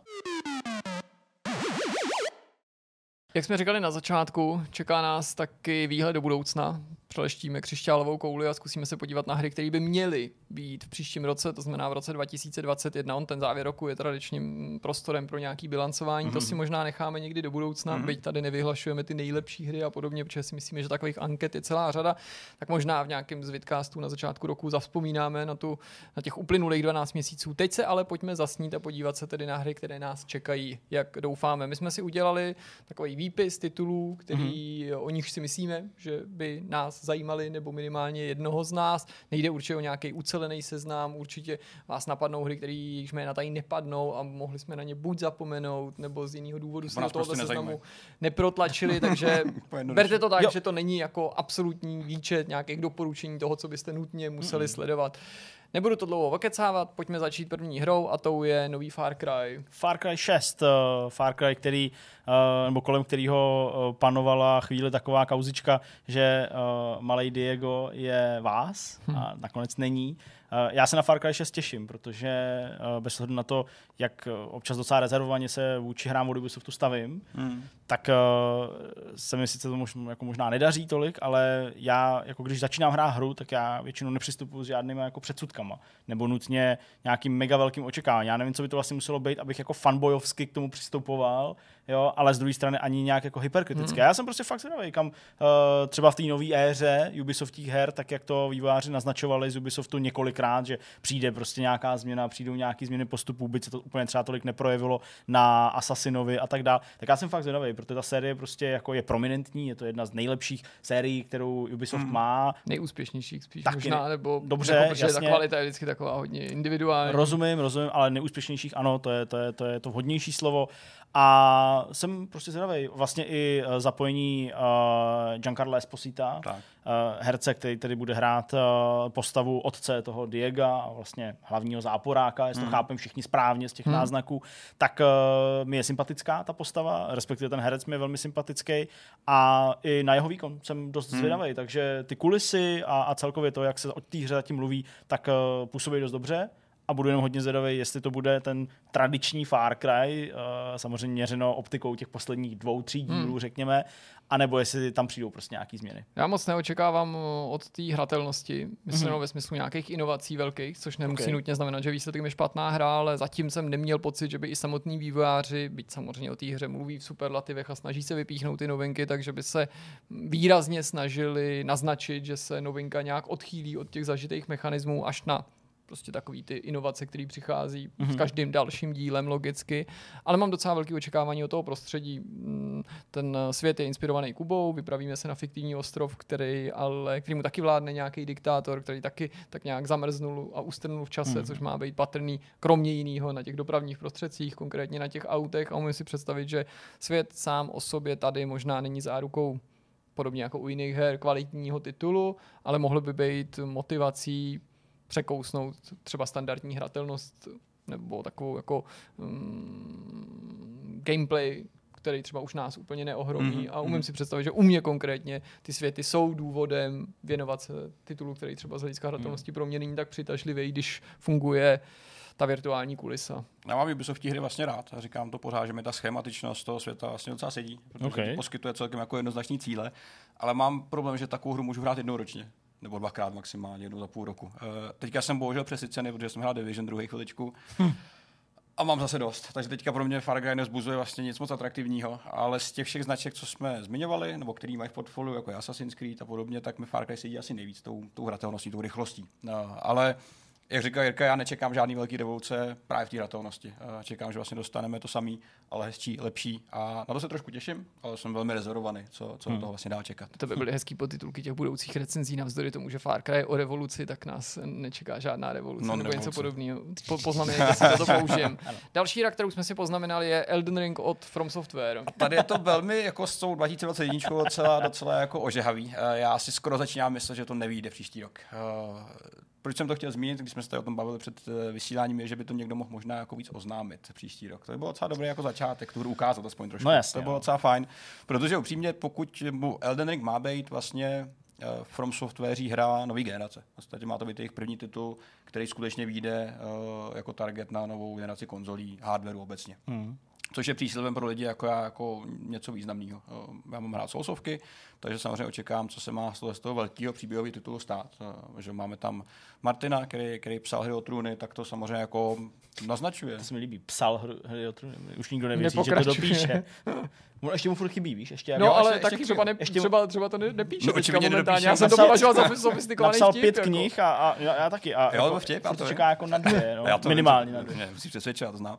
Ale možná nepíše ani Elden Ring, možná nepíše vůbec nic, protože nic se neděje. A trošku se bojím, že Elden jako příští rok neuvidíme. Ve smyslu vydání. Jsme už pak si myslím, že to musíme vidět jako hru, protože kdy to oznáme? 3 roky zpátky? 2 roky? 2018. Ne, to je tak 2 roky, no. To je tak 2 roky zpátky. A možná je to dokonce loni, no. A možná to byla loňská E3. 2018 to bylo určitě, podle mě. Jo, jsem skupný se i možná jako... Ty jo, to by si myslím, že... se klidně podívejme, to já... Přijde, to věříme, ale... To byl takový ten teaser s tou rukou. Jak tam nic moc nebylo nakonec. To si myslím, že možná jako mohlo být. To s tou rukou nebylo, to bylo zase Sekiro. Ježíš, máš pravdu, to bylo 2018, to byl ten jejich teaser trailer, co vyšel. Hele, je to možný, já nevím. Je to loni na E3. Jedno, kdy to oznámili. Ale stejně to dál hledám. Nebudu to hledat dál, protože 2019 máš pravdu. Hele, s Jirkou neradno se hodit. Ale podstatně je to, že se prostě kolem Elden Ringu pořád tak jako spekuluje. On už je teda řízený tím, že prostě to oznámení stále nepřišlo. Tak poslední informace od Jeffa Graba naznačují, ačkoliv teda jako říkal před Game Awards, že na to nedojde, tak teď zase říká, že to nemusí být tak moc daleko, ale Jeff Rapp je už člověk, který dle mýho ztrácí určitou relevanci, co se týče takových oznámení, samozřejmě nehodnotím jeho práci. O té hře je hrozně těžký mluvit a říkat, co si od ní slibujeme, protože líků bylo hodně, náznaků taky, tu a tam Miyazaki pustí nějaký detail a nejen on, v rámci nějakých rozhovorů se některé střípky objevily, mluvilo se o trošičku o tom gameplay, co tam můžeme čekat, asi otevřenější svět, nějaký prozkoumávání, možná nějaký mount.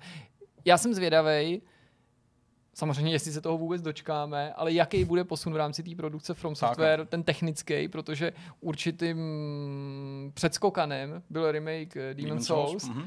Který nám už dal jakýsi ponětí o tom, co bychom od těchto her mohli očekávat, ale to byla hra, která už jednou vyšla, dělali tým technologických kouzelníků, kteří se mohli soustředit výhradně na to technické řešení. A tím nechci říct, že by Elden Ring měl vypadat mě hůř nebo naopak líp.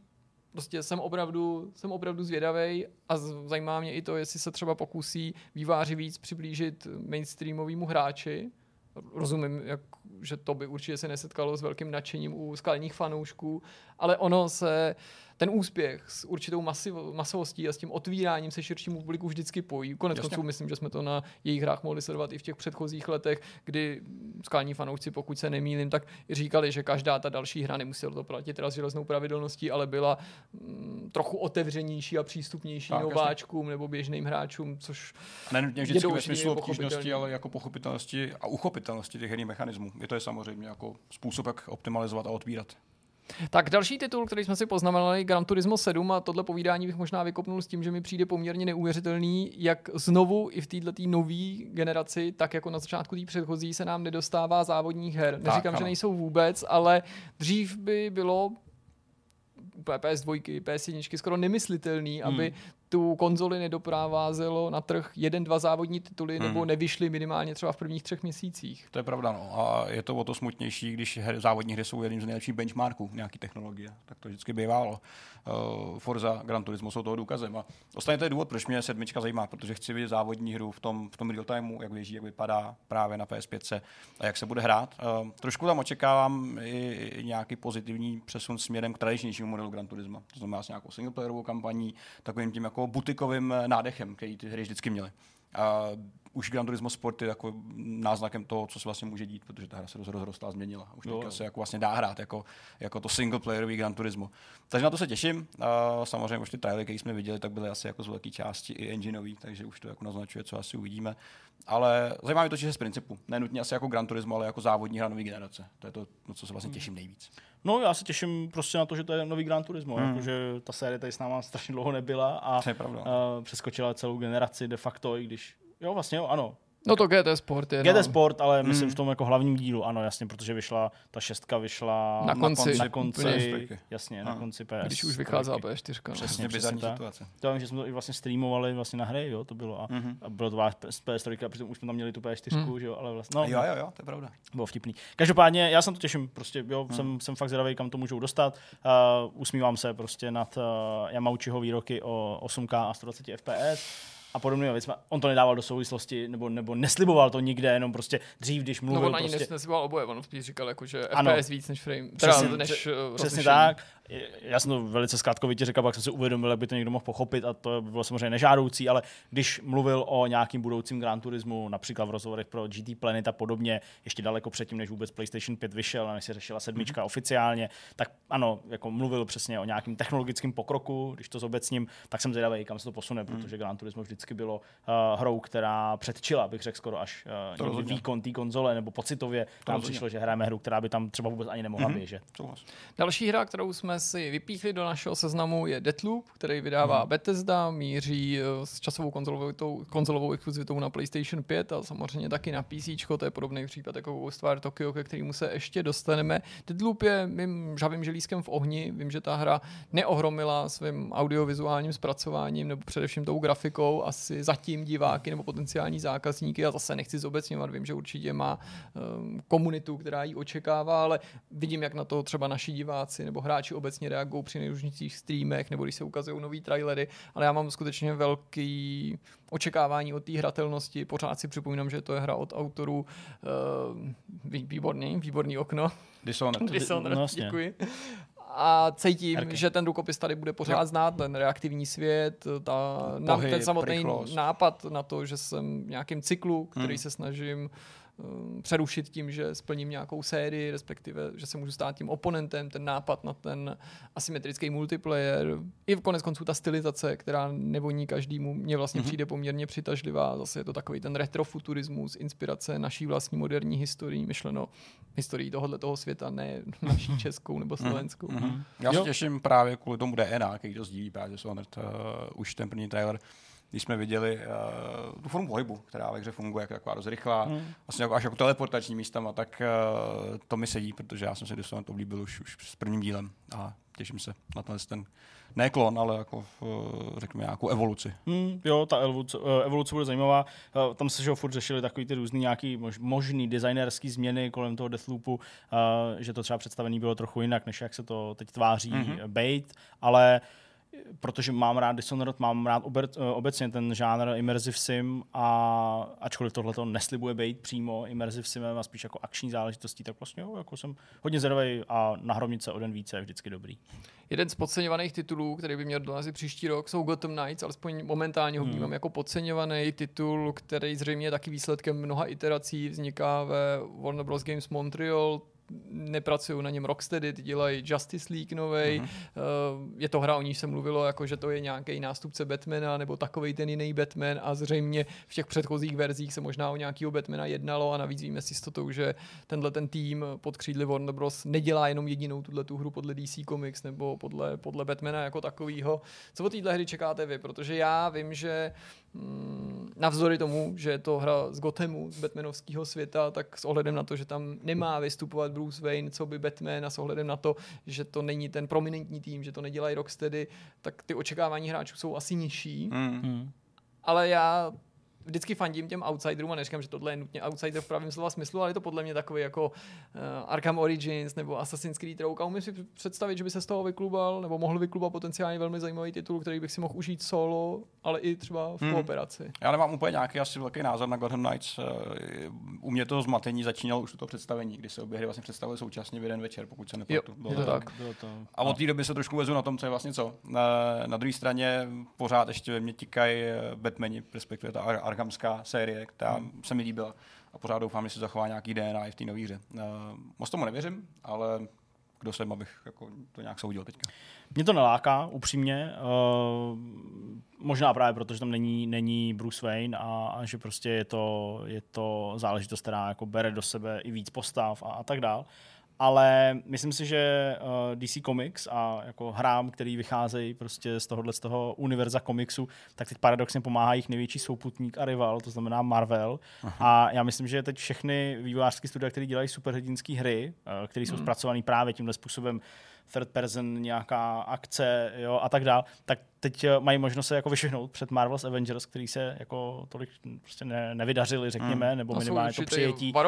A jsou varováním a na základě toho ty týmy můžou, a umím si představit, že to i dělají, třeba upravit nějaké svoje designové rozhodnutí nebo nějaký mechanismy nebo něco a vlastně stavět to, nepřiznaně logicky, ale stavět to vlastně do určitý opozice proti těm Marvel's Avengers, byť třeba to nejsou typově úplně identické hry, ale prostě jako jo, udělat přesně to, na co se ty hráči stěžují u Marvel's Avengers, tak to ještě třeba vyzdvihnout a ukázat. A myslím, myslím, že to v tomhle by ale Gotham Knights mohli hrát docela na jistotu, protože by si myslím, je to jenom můj dojem, že jo, podepřený nějakýma informacema od vývářů, že Justice League bude ten titul, který z produkce Warneru bude mít blíž k Avengers, ano. Víc bude stavět na tom online, na té kooperaci, na tom persistentním světě, zatímco Gotham Knights, jak je vnímám zatím já, budou pořád spíš příběhovou hrou, taženou kampaní, která ano, nabízí ten multiplayer, kooperaci a ano, pořád si kladu otázku, pokud to nebude spojený s nějakým příběhovým twistem, který nám třeba výváři z pochopitelných důvodů tajili, proč prostě po těch letech volání fanoušků po novým Batmanovým Batmana nedáš. Jo? Ale já neříkám, že protože tam není Batman, tak to bude horší hra, nebo musí být nutně špatná hra. Já bych i rozuměl tomu, proč chtěli jako otočit stránku, nebo vyprávět jiný příběh, nebo vyprávět o jak se Gotham změní, když by ho nechránil Bruce Wayne. Jenom mám pocit, že takovouhle Batman, non-Batman hru si v pohodě mohl vydat v době, kdy vycházel Arkham Knight, Arkham Origins a bylo to v těsném závěsu za sebou, tak by si lidi určitě dali nějaký další Arkham, ale trochu jiný. Ale když se celý roky Pět let od Arkham Knightu čeká na novýho Batmana. Ne na nějaký Arkham, ale na novýho Batmana. Tak si jako mohl dát toho novýho Batmana, o kterého se zjevně taky ve Warner Bros. Games Montreal pokoušeli. No, pojďme na další hru a tou je Vampires the Masquerade Bloodlines 2, hra, která byla opakovaně odložená, teď není ani jistý, že vyjde v prvním pololetí příštího roku. Hra, která se očividně trápí velkýma problémama, teďka se mluvilo o těch odchodech v rámci studia, v několika vlnách dokonce, což nenaplňuje nějakým očekáváním. Zvlášť, když mají Bloodlines následovat ten první titul, který je pro spoustu lidí dneska absolutní kultovkou, hra, která byla chronicky rozbitá od svého počátku, vlastně pečovaná komunitou, aby byla dohratelná z mnoha pohledů. Tak to téma se mi pořád líbí. Ta vlastně upírská kultura, taková ta undergroundová, ta pravá upírská, ne to, co dneska máme jako zprostředkovaný v televizních seriálech a pořadech, tak se mi líbí do dneška. Taková potemnělost toho světa, vlastně to RPGčko, který já z toho koukal, jakoby spíš ten hororový nádech toho všeho. Tak to se mi líbí.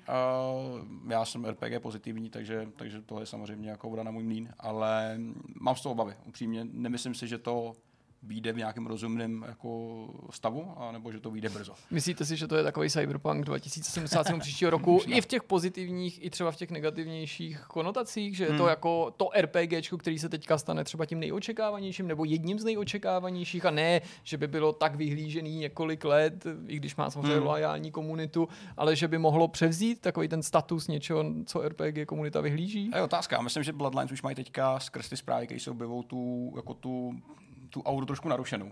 Zatímco u Cyberpunku se mi až do poslední minuty zdálo, že jsou lidi absolutně nadšení a čekají to nejlepší, tak tady už to tak problémama smrdí. Což možná trošku i brzdí nějaký dopad, který pak může přijít ve finále, když skutečně přijde s vydáním. Hele, já vlastně nevím. Já jako nevím, jestli hráči ztratili kontakt s tou sérií, nebo jestli to, že prostě se tak nějak jako odsouvá a vlastně kolem ní tak jako mlhavo, pár trailerů samozřejmě k dispozici je, informace k dispozici jsou, ale prostě není to jako na očích. Tak vlastně nevím, jestli to očekávání je v tuhle chvíli tak velký. Se Cyberpunkem bych to asi jako ani nesrovnal, nebo nedokázal srovnat, ale nejde, samozřejmě jakoby v tom očekávání toho jako RPG hitu, když se to jako ohlodá, tak my to asi nemáme ani v tom výběru, ale vlastně teď to tady může zaznít. Já si prostě myslím, že ty lidi jako docela vyhlížejí k tomu Baldur's Gateu, jako v tomhle ohledu, ačkoliv to samozřejmě není jako tak akční RPGčko, nebo tak akčně pojatý RPGčko Baldur's Gate, navíc i s tou změnou, tahový souboje a všechno tohle je jako opravdu jako Dungeons and Dragons úplně skrz naskrz, co to nejvíc jde. Ale to si myslím, že je ta RPGčková modla toho příštího roku, jo, pokud to teda vypadne z toho early accessu, pokud všechno půjde podle plánu. Jo. Ale jako vlastně já kolem Bloodlines nemám vůbec žádný velký očekávání vlastně. Asi jako si to zahraju, nebo líbí se mi to téma a všechno, ale nejsem vůbec schopný říct nebo odhadnout, jak by se to mohlo lidem líbit. No.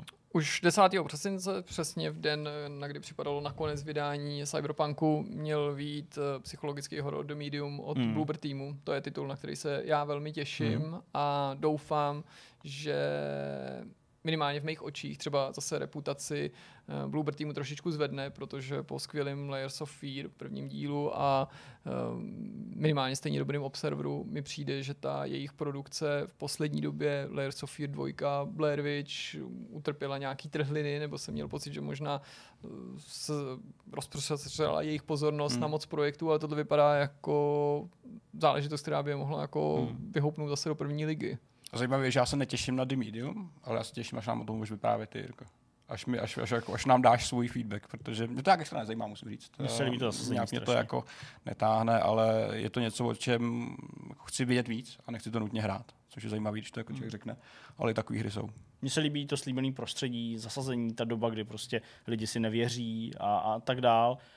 A i ta dualita toho, že prostě jako budeme se teda pohybovat v těch dvou světech najednou, furt se o tom mluví, furt se to ukazuje někde a furt se mluví o tom, jak to byl velký technologický jako milník pro to studio, tak jsem na to vlastně jako zvedavý hodně, jako určitě, ale rád ti recenzi přenechám, abys nám o ní mohl vyprávět, jak říká Petr. Ale mohl by to být takový jako nejvíc Silent Hill, co není Silent Hill, ne? To, co tady bylo řečeno, ale ty dva světy, Yamaoka, to, že to není tentokrát first person, ale poprvé dělají horor, který budeme sledovat z pohledu semifixních kamer. Prostě přesně, jako to, že se převrací do těch dvou světů, já vlastně vnímám jako velký symbol A mohlo by to být prostě jako dobrý, no. Uvidíme, jak moc to bude horor a jak moc to bude adventura, nebo jo, jak moc to prostě bude příběhová hra, která bude třeba skličující, ale ne děsivá nutně. A nakolik to právě ten děs bude vyvolávat v těch nějakých dimenzích, jo, to bude dobrý. Horizon Forbidden West pro PS4 a PS5, další hra, kterou jsme si poznamenali. Technický benchmark pro mě, další věc, která mě zajímá. První Horizon byla fajn hra, ale která byla moc velká pro mě. Nečekaně. Další obří open world, jak ten trend pokračuje, tak tahle bude asi opět stejně velká, ne-li větší, což je paradoxně nedostatek pro mě. Ale těším se, jak to bude vypadat, protože Holanděni to umějí, docela jim fandím. A chci to vidět za běhu, jednoduše. Jsem si představil ty řízky holandský teď. No, mě zaujalo to, co jsi říkal o tom technologickém benchmarku. Je to i podle tebe, Zdeňku, hra, která posune zase hranici možného na PlayStationu 5? Myslím na týhletý konkrétně konzoli a bude to takový jako příslib věcí budoucích. Hele, já to vlastně očekávám něco podobného ve smyslu té grafiky, toho zpracování, jako jsme třeba vnímali perfektně Tsushimu na PS4. Tak ačkoliv prostě se nejedná o Naughty Dog, který dělají tu nejnádhernější hru na světě, malinko přeháním, ale prostě jde pořád o lidi, kteří jsou velmi zkušený a už ta jednička Horizon byla skvělá, zejména ve zpracování obličejů, v nasvícení.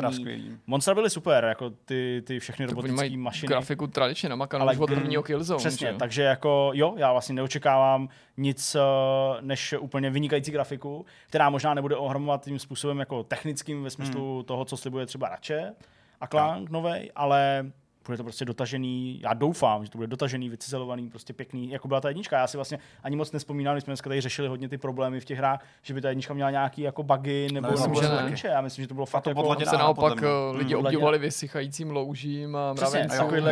Jo, mravencům na těch stromech, jasně, to smatu. Jo, nějaký oranžový mrchy to byly. No tak jo, těším se na to hodně. Možná je dobře, že Guerrilla nebyla nucená vydat nejen Horizon 2, ale jakýkoliv jiný titul, co by launchovej, protože Killzone Fall byla nádherně vypadající hra, nebyla to špatná střílečka, ale zdaleka nebyla tak dobrá, jak by bývala podle mě mohla být, pokud by nebyly pod určitým časovým tlakem nutnost stihnout to na launch PS4. No ale ty z toho už Zdeňku zmínil, další titul, který tady máme ve výběru, je Ratchet & Clank. Já jsem velký milovník plošinovek, takže se na to samozřejmě těším extrémně ze všech možných důvodů, který jsme tady popisovali v minulých měsících. Těším se na to jako na hru, ne nutně kvůli grafice, ale technologie, která podporuje střídání světů a dimenzí, je zajímavá, ale mě radši vždycky bavil ze všech plošinovek nejvíc asi. Designem zbraní, práce s nima, i ty postavy byly hrozně fajn. U mě vždycky převyšoval právě jako Jacka Dextera, tyhle ty další dua, který jsou známí, takže jo, těším se moc.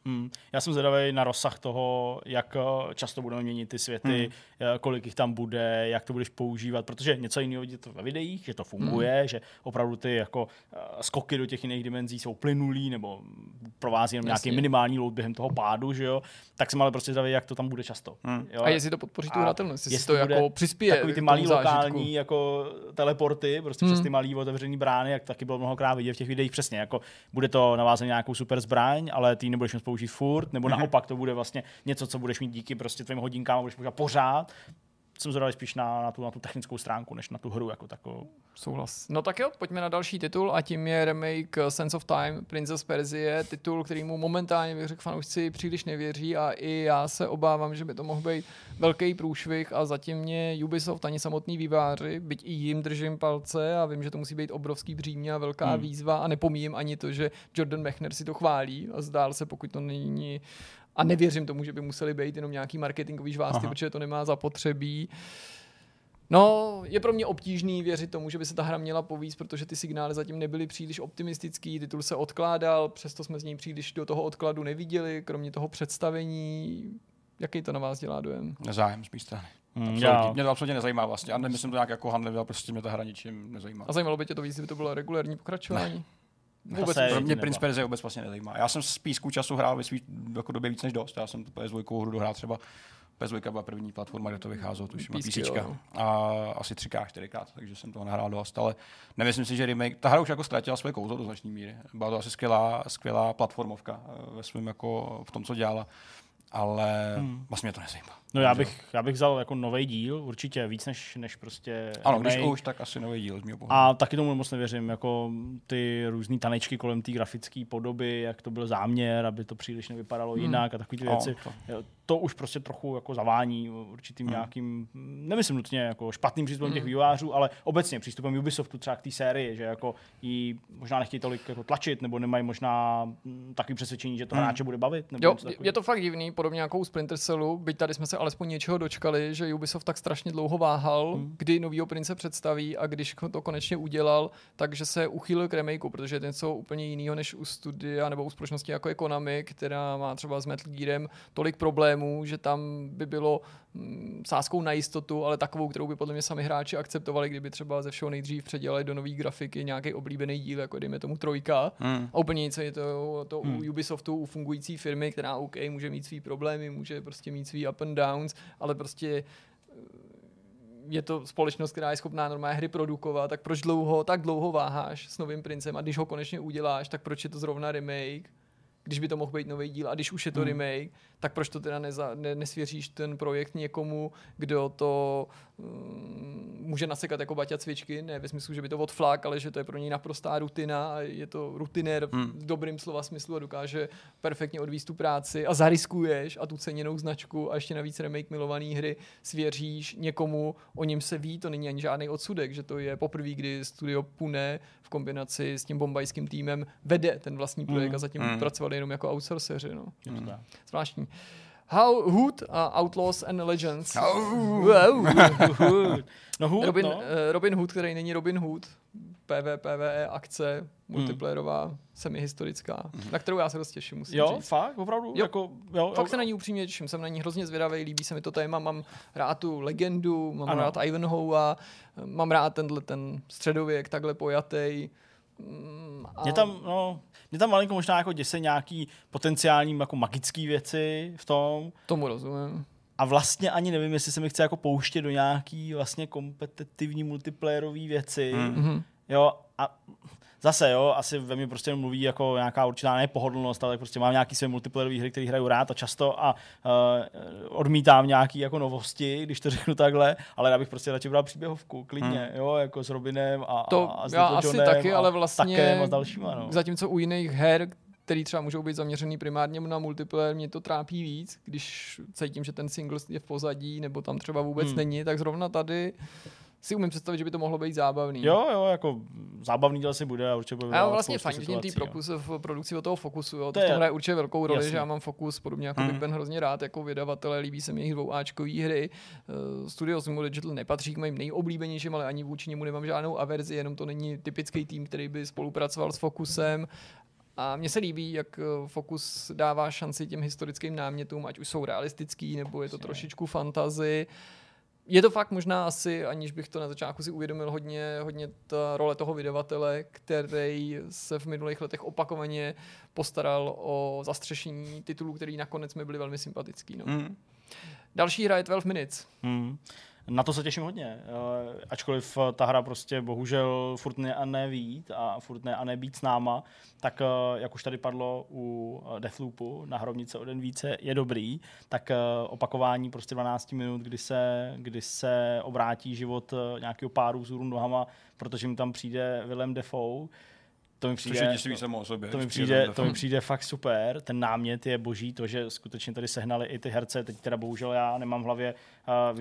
James McAvoy. Jo, jasně, James McAvoy. A tu ženu mluví taky někdo velmi známý. Není to Daisy Ridley nebo někdo takový? Jo. Možná, přijde jako mi to, ale že to takhle fakt je. Jasně, takže Willem Dafoe, co by ten antagonista a McAvoy s Ridley, jako ten pár. To se mi strašně zamlouvá, líbí se mi i vlastně ta minimalistická estetika, nebo minimálně to, jak je to podaný zatím v těch trailerech, možná to bude třeba trochu jinak, ale ten pohled prostě zhora, jak se ty zdi vlastně rozestupují v té perspektivě, tak trochu. Na to se těším hodně. Já mám rád takovýhle skoro až jako experimentální věci, když jsou obalený právě jako nějakým silným příběhem, který fakt jako jde přímo na komoru, tak to, že tam ta ženská bude umírat a ty si ji budeš snažit zachránit, to je prostě výživný. To se mi líbí. No je to super. Jo, podle mě by to bylo zajímavé, i kdyby v tom nehrála roli nutně nějaká vražda, protože je tam nějaká lež v té rodině nebo v tom páru, no, a to mě vlastně by lákalo, i kdyby to bylo mnohem komornější drama, a jsem zvědavej, kdo tam vlastně co nakonec udělal, na čí straně bude ležet vina. Věřím, že to je příběh, který opakovaně ti bude nabízet novou a novou perspektivu, a ty už si vždycky budeš myslet, že víš, jak to je, a nebo kdo co tam další dělá, a budeš odhalovat nějaké nové vrstvy. No jo, to je, těším se. Další hra, kterou jsme zařadili do tohohle seznamu, je Sherlock Holmes Chapter 1, protože ukrajinský tým Frogware se vrací k Sherlocku Holmesovi, a ačkoliv Sinking City možná nakonec nebyla taková bomba, ve kterou jsem doufal, možná taky výváři s tím strávili víc času, než plánovali, a původně samozřejmě plánovali dělat Call of Cthulhu a tak si myslím, že by to mohlo být super. Je to hodně nezvyklý Sherlock, který není v Londýně, na středomořském ostrově, prosluněným, i když jsem tu taky temným, bezvocná, s jiným Johnem, o němž nevíme, kdo to je, a je to nová postava, není z pera Artura Conana Doyla, alespoň pokud nás výváři nějakým způsobem nelakujou. A Sherlock je mladý, má to být jeho první případ, vymyšlený samozřejmě samotnýma autorama, případ, který z něj udělá tu legendu, nebo respektive nastoupí Sherlockovu cestu, aby se stal tou legendou, kterou my známe. Má být trochu frackovitej, možná ještě drzejší, než jak si ho pamatujeme, protože on i, co by ta legenda, nešel pro slovo daleko. No. Nakolik v tvém zájmu hraje roli obliba francouzských vydavatelů? Hele, na Sherlocka bych se těšil v každém případě, mám tu sérii rád, a vlastně v tomto smyslu jsem i docela optimistou. Jo, já myslím, to bude dobrý. Myslím, že když bylo ohlášen Devil's Daughter, tak jsem se samozřejmě na to pochopitelně taky těšil, ale tam jsem měl víc pochyb, ačkoliv to nebyl takový úkrok stranou, tady z nějakého důvodu si myslím, že by i ty zkušenosti, které získali při Sinking City, mohly pomoct vytvořit lepší titul. Super. Lord of the Rings, Gollum, Pán prstenů, Gloom od Daedaliku. No, to bude zajímavý sledovat, jak to hráči přijmou, protože prostě je to věc, která není spojená s filmem, ve smyslu té licence, je spojená s knihou, samozřejmě to jako zase fanoušci taky notoricky znají, ta postava je v knihách relativně prozkoumaná, ale není dávaný logicky takový prostor jako jiným hrdinům nebo hrdinům. Mě malinko jako dráždí a brzdí to, že ta grafika je takhle jako stylizovaná výrazně, byť není špatná a mluví se o ní jako pěkně a jako i ten celkový styl je vlastně fajn, ale jako vlastně bych si to zahrál trochu v nějaký realističtější grafice nebo v nějakým realističtějším podání, a ještě třeba víc by tam bylo možná líp vykreslený to, jak ten Gloom prostě zápasí se Smeagolem, s Míglem a tak dále, ale jako asi to bude fajn, Pán prstenů je dobrý. Já jako myslím, že by ta rozdvojenost toho Glooma a na to napojený nějaký věci prostě mohly být dobrý a hráči by mohli bavit. Jenom ať to prostě není nějaká jako v úvozovkách, ne groteska, ale ať to zůstane jako závažný. Jo, aby to prostě nebylo, to asi bude, nebylo nějak jako přehnaný, aby to prostě nebylo spíš jako prostě nechtěně vtipný, nebo něco takového, takový ty hádky toho Glooma, no. Máš o to nějaké očekávání, Petře, nebo to nesleduješ? Ne, mě baví ta značka. Chtěl bych, aby se dostali někam trošku jinam, než byli s Shadow of Mordor, Shadow of War. Pro změnu aspoň, jako vyzkoušet si něco jiného, protože přece jenom poslední Páni prstenů byly taky jako schematické hry ve své podobě. Byť ne úplně špatný. Takže jakákoliv změna je za mě vítaná, ale nečekám nic zásadního, protože prostě nemám úplně zájem o tu hru jako takovou. Očekáváte, že v tom nadcházejícím roce vyjde pokračování God of War, protože byly tu určitý náznaky, na druhé straně Sony tam má spoustu jiných exkluzivit, který zdá se, že jsou blíž, takže by se snadno mohlo stát, že Kratos se vrátí až třeba v roce 2022. Bylo by hezký, kdyby to vyšlo. Jako překvapení třeba listopad 2021, ale vzhledem k tomu, že jsme ještě nic neviděli, tak těžko říct. Já si to nemyslím, že to stihneme ještě příští rok. Současně mě zajímá, jakým směrem se vydají, nebo ve smyslu příběhu, to asi víme tak nějak, jaký cestičky tam jsou, ale co udělají s tou hratelností, tak aby nepůsobila stejně nějak zašle, nechci říkat nudně, ta je pořád asi v pohodě. A těšíte se na to, chcete jako další díl? Určitě. Mně vlastně přišel ten poslední dost osvěžující a změna směrem k tomu dospělejšímu tempu vlastně teďka zpětně působí úplně automaticky. Když jsem se zahrál nedávno trojku, tak jsem si říkal, že to působí až vtipně. Taková ta uřvanost, kdy on tam jenom stojí a ječí a každý ho zabije a zničí, tak v kontrastu s tou poslední hrou je to úplně jako jiný svět. No, já na některých místech té původní hry, nebo původní, myslím, samozřejmě toho jako předchozího dílu, tak jsem možná zažíval určitě nějaký pocit jako opakování prostě věcí, které tam jako děláš, ale tak jako jasně, to se asi týká každý hry. A na pokračování se těším, jenom jsem si vlastně vůbec před natáčením neuvědomoval, že to má nějaký jako přednastavený datum nebo termín uvedení příští rok. To já jsem vlastně myslel, bylo to na začátku tak jo, jako velmi volně řečený, aha, ale já skutečně se obávám, že z toho sejde. No, já si taky myslím, prostě nemáme ani podtitul, neviděli jsme to přesně tak, ten Ragnarok podtitul je jenom velmi vágní. Oni ho navíc loga častokrát nepoužívají. Přesně, oni jako nepoužívají, přesně, takže taky si myslím, že spíš to vyjde asi až na přes rok, tedy ne 2021, ale 2022. Když Bethesda na E3 oznámila Ghostwire Tokyo, tak jsem byl nadšený, protože to byla nová značka od Tango Gameworks, nová značka od Shinji Mikamiho a myslím, že jsem, byť z toho původního teaseru nebylo vůbec jasný, co to bude za hru. Ona až relativně nedávno se vybarvila, že to bude first person, že to bude hodně akční. Tak byť jsme nevěděli moc, tak jsem si o toho strašně moc sliboval, ale i když se nadále na tu hru velmi těším a jsem na ní velmi zvědavej, tak moje očekávání je jako nižší a nižší z toho důvodu, že samotný Mikami při nejrůznějších příležitostech naposledy dneska nebo v noci na dnešek v rozhovoru pro Variety prostě zase zdůraznil, že on má jenom roli výkonného producenta, že na to dohlíží, že to celý vymyslela ta Nakamurová, která pak odešla. On stejně nedosednul sám na její místo, ale sehnali někoho jinýho.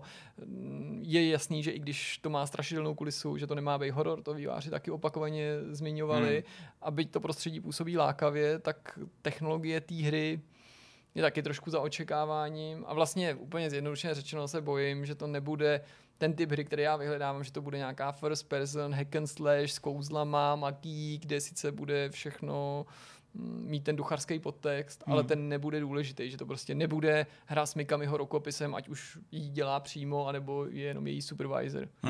Mám z toho stejný dojem, to první oznámení, když se řekne Mikami a Tango, tak se říká, že to může být docela jako dobrý. A když se ukázal ten gameplay nedávno, který je hrozně jako neonovej, prosvícený, takový rychlej, tak jsem vlastně ztratil zájem prakticky okamžitě. Že nemám ani to očekávání toho, co to vlastně bude.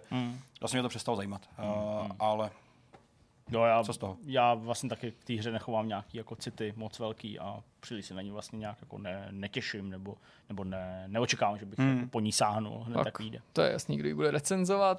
Poslední dva tituly nám schází. Hogwarts Legacy, pokud by to vyšlo. To by bylo velký. To já bych se fakt těšil, protože já prostě fakt se netajím tím, že tu sérii mám rád, zejména knižní, jako Harryho Pottera. Četl jsem to mnohokrát, prostě furt dokola, prostě nevím, co se mi jako na tom líbí a vlastně mi nevadí moc ani ty filmy, když tam ten rozdíl je velký. Tohle mě láká strašně moc a myslím, že nejsem jedinej. Jsem strašně zvědavý, jak ten svět se může dál jako rozšiřovat a jestli to vyjde jako příští rok nebo ne, no, to je otázka jako značná a velká, ale kdyby to chtělo vyjít, tak by to bylo super. Na to se fakt moc těším. To úplně je na opačném spektru mýho zájmu. Ani vlastně nezajímá hry a ten svět kolem, ale to, jak oni vezmou ten svět a udělají RPGčko. To mě vlastně zajímá, že to vlastně by docela jako RPG svět má skvělý základy, lore toho všeho je vlastně dost bohatý. Ten už funguje, je postavený, může se na tom stavět. Můžeš hrabat do materiálu, který ještě vlastně my jako hráči jsme neviděli a pořád tam budeš něco nacházet, takže si myslím, že tady je jako potenciál velký na tom stavě dál. Poslední hra je trošku takovej bombonek a možná skončíme přesně tam, kde jsme začali, protože tím titulem je Dying Light 2 od Techlandu, který taky vzniká v Polsku, taky byl opakovaně odkládaný, jak už tady bylo zmíněno i před natáčením a podobně jako Bloodlines 2 trpí na nějaký odchody lidí, přesuny, objevily se i nějaký spekulace, ale zjevně nepodložený, že ta hra má větší problémy, než vývojáři přiznávají. A taky vypadala neuvěřitelně dobře, alespoň pokud jste ji měli možnost vidět za zavřenými dveřmi, ale to nám můžete jenom věřit. V některých gameplay ukázkách nebo v živě hraných gameplayích, který předváděli vývojáři přímo z Techlandu na E3. A už v tu chvíli si pamatuju, když jsem se z jedné takovýhle akce vracel, jsem z někoho říkal, já prostě nemůžu věřit, že by to mohlo běžet na konzolích. Tady jsem říkal na konzolích, protože to bylo 2 roky zpátky, už 2018 myslím. A asi chápete, kam mířím. Jsem zvědavý, jestli ta hra vyjde i na ty konzole starý, na který původně samozřejmě mířila a případně v jakém stavu a jak bude vypadat. Tím neříkám, že má automaticky se nepovíz, protože tu byl Cyberpunk a po něm už všechny hry na starý konzole nebudou vypadat dobře, ale už tehdy bylo napováženou, jestli je možný něco tak ambiciozního, velkého a graficky náročného vměstnat do 7 let starého zařízení. To je pravda. Já jsem ve velkém očekávání a doufám, že už to klapne příští rok. Minimálně z toho, co jsme se třeba bavili s Eugenem Hartonem a tak dál, tak prostě vypadá, že jako na té hře fakt usilovně pracují. Tak ta hra vypadá super, ty obavy plynou ne z toho, že bychom chtěli autory podcenit, ale protože je... hra vypadá opravdu velmi zajímavě i v případě, že vás nezajímají zombie open world. Přesně. A já bych strašně jako přál Techlandu, aby už to jako vydali, aby prostě to jako odsunuli a mohli se jako posunout dál i díky té hře samozřejmě, nebo díky tomu přijetí. Já očekávám, že to bude dobrý, jako já očekávám, že se to bude hráčům líbit, jenom prostě třeba to dodělat, vydat a jít z kůži na trh. Když se jako odrážíme od reputace první hry, která se do dneška drží, kterou lidi mají rádi i skrz ten skvělý vlastně servis, který dostává do dneška, která z her dostává tolik post-launch contentu zdarma, spousta z něj vlastně zadara, že jo, takže to je úplně skvělý. Jasně. A hraje se to jako víno, to je ještě jako další věc, která se musí jako přiznat Dying Light. Takže jo, já očekávání nemám asi žádný, zkrátka, protože až to bude, tak to bude. Nějak tomu nekoukám, ale líbí se mi to, líbí se mi ten koncept, technologie.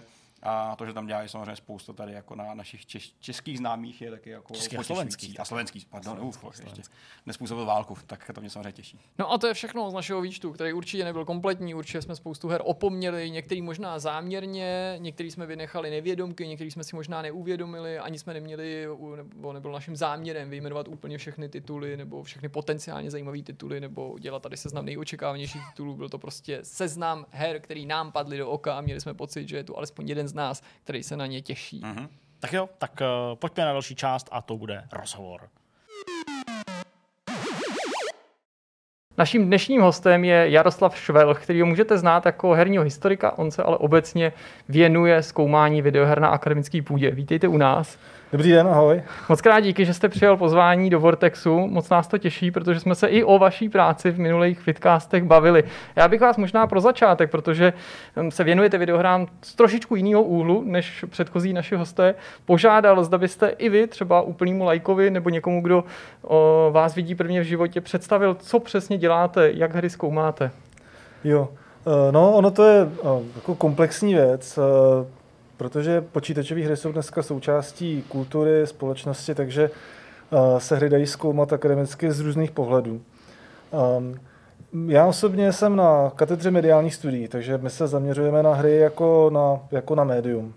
A to z hlediska historie, z hlediska studia nějakých hráčských komunit a recepce her. V poslední době jsem taky spolupracoval na projektu, kdy jsme se dívali na některé nové profese, které vznikají v herním průmyslu, jako třeba herní dabéři, jakým způsobem herní dabéři se prezentují v té herní kultuře a tak dále. Takže to má jako celou řadu nějakých odstínů, každý se samozřejmě specializuje na něco jiného. Já konkrétně jsem se hodně zabýval tou historií, ale jako ne úplně jenom tou historií. Takže jo, je to interdisciplinární, se někdy říká, že chápu. Obor. Jako vstupuje tam celá řada disciplín, historie, mediální studia, kulturální studia, psychologie, když já teda nejsem psycholog, tím se nezabývám konkrétně já, ale třeba kolegové, kolegyně třeba z jiných fakult. Jak třeba právě vaši kolegové z akademického prostředí, kteří se nevěnují hrám, vnímají takovouhle roli nebo takovouhle pozici, to znamená seriózně zkoumat videohry, něco, co je dneska už mladou generací považovaný za nedílnou součást kultury, ale přece jenom pořád to má pro někoho takový jako pejorativní přídech. Já jsem měl zatím docela štěstí, že to lidi akceptují, tím lidi myslím třeba tě jako nadřízení nebo ti lidi, kteří rozhodují o tom, co se může, nemůže, jaké předměty se můžou učit a jaké granty člověk dostane. Takže zatím jsem měl štěstí. Já si myslím, že existuje určitá jako obava, určitá jako nervozita z čehokoliv nového, z nových médií, z počítačových her. Tak to bylo vždycky. Ale já jsem se spíš zatím setkal spíš takovým jako zájmem o to, že to je nová věc, kterou třeba prozkoumat. A to z různých důvodů. Jako někdo se skutečně bojí toho, že hry můžou mít negativní důsledky na děti a mládež třeba. Někdo skutečně jako se o to zajímá jako o novou věc, kterou je třeba prozkoumat, je třeba jako to poznání, jak doplnit. Že ty důvody jsou různé. Ale jako samozřejmě narazil jsem i na jako skeptický přístup, i na odmítavý přístup, ale jako většinou si myslím, že lidi chápou, že to je něco, co je třeba zkoumat. Vy sám jste náruživý hráč, protože to se určitě nabízí takováhle otázka, nakolik člověk musí být nadšencem do her, aby se jim mohl věnovat seriózně podobným způsobem jako vy. Já jsem hráč určitě, nevím, jak se definuje náruživý, ale hraju docela často. Chci být v obraze. Chci jako vědět, co vychází za hry. Chci trošku znát ty trendy. Samozřejmě ve své práci historika jsem jako často hrál hry z 80. let a tak. A, to je jako součástí toho výzkumu. Některé ty hry jsou zábavnější, některé míň, a takže někdy jakoby člověk musí nějakou hru si zahrát. Ale určitě taky hraju hry proto, protože mě to baví. Teď, co jsem dohrál jako poslední, přemýšlím Resident Evil 2 remake, protože se teďka zabývám monstry a potvorami ve videohrách. Takže jsem si chtěl zahrát zase nějakou takovou hororovou hru se zombíky, abych si to trošku se osvěžil. Takže z části to je výzkum, z části to je zábava, snažím se, aby to bylo tak jako půl na půl a i tak si jako, tak o tom přemýšlím, jakože z části, když hraju ty hry, tak to je vlastně jako výzkum. Jasně, no to mě právě napadá, jestli to pak člověku třeba nečiní problémy oddělit tu akademickou část a takovou tu profesionální část těch videoher od té zábavy jako takový. Ptáme se na to našich kolegů z herních médií, ale třeba právě i vývojářů, protože vám ty hry začnou vstupovat do práce, jsou, nebo jsou součástí vaší práce, součástí vašeho života a je pak třeba někdy obtížnější u těch videoher odpočívat tak jako dřív, než se tou prací staly. Já si myslím, že až takový problém s tím nemám. A to kvůli tomu, že já si vlastně většinou můžu vybrat, o čem budu psát. Takže se snažím vybírat si témata, která nějak souvisejí s hrami, které bych stejně hrál, nebo které jsou mi nějak blízké. Takže třeba já téměř nehraju kompetitivní online hry. Prostě nějak historicky jsem se k tomu jako nikdy nedostal, nebo jsem součástí žádné takové komunity. A bylo by pro mě asi docela těžké najednou o tom začít psát a jakoby učit se, jak ta komunita, jak ty komunity fungují, učit se ty hry, samozřejmě jak je hrát, abych taky tomu rozuměl. Jo. Takže to je zase něco, co bych spíš nechal nějakým jiným kolegům a kolegyním.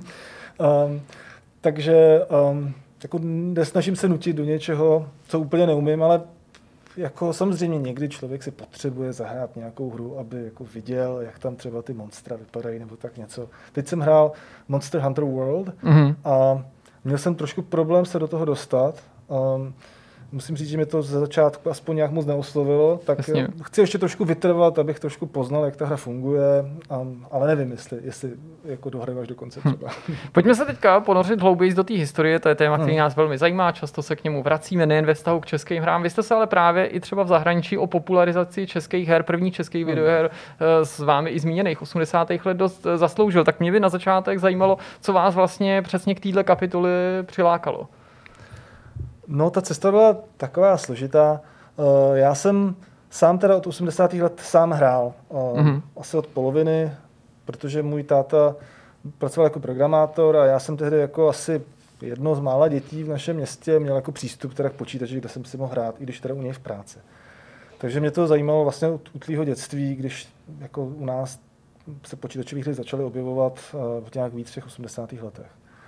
A potom jsem v 90. letech taky hrál hry a potom jsem studoval na vysoké škole a přišla v jednu chvíli možnost studovat doktorské studium, to znamená jako vlastně začít nějakou jako vědeckou takovou kariéru.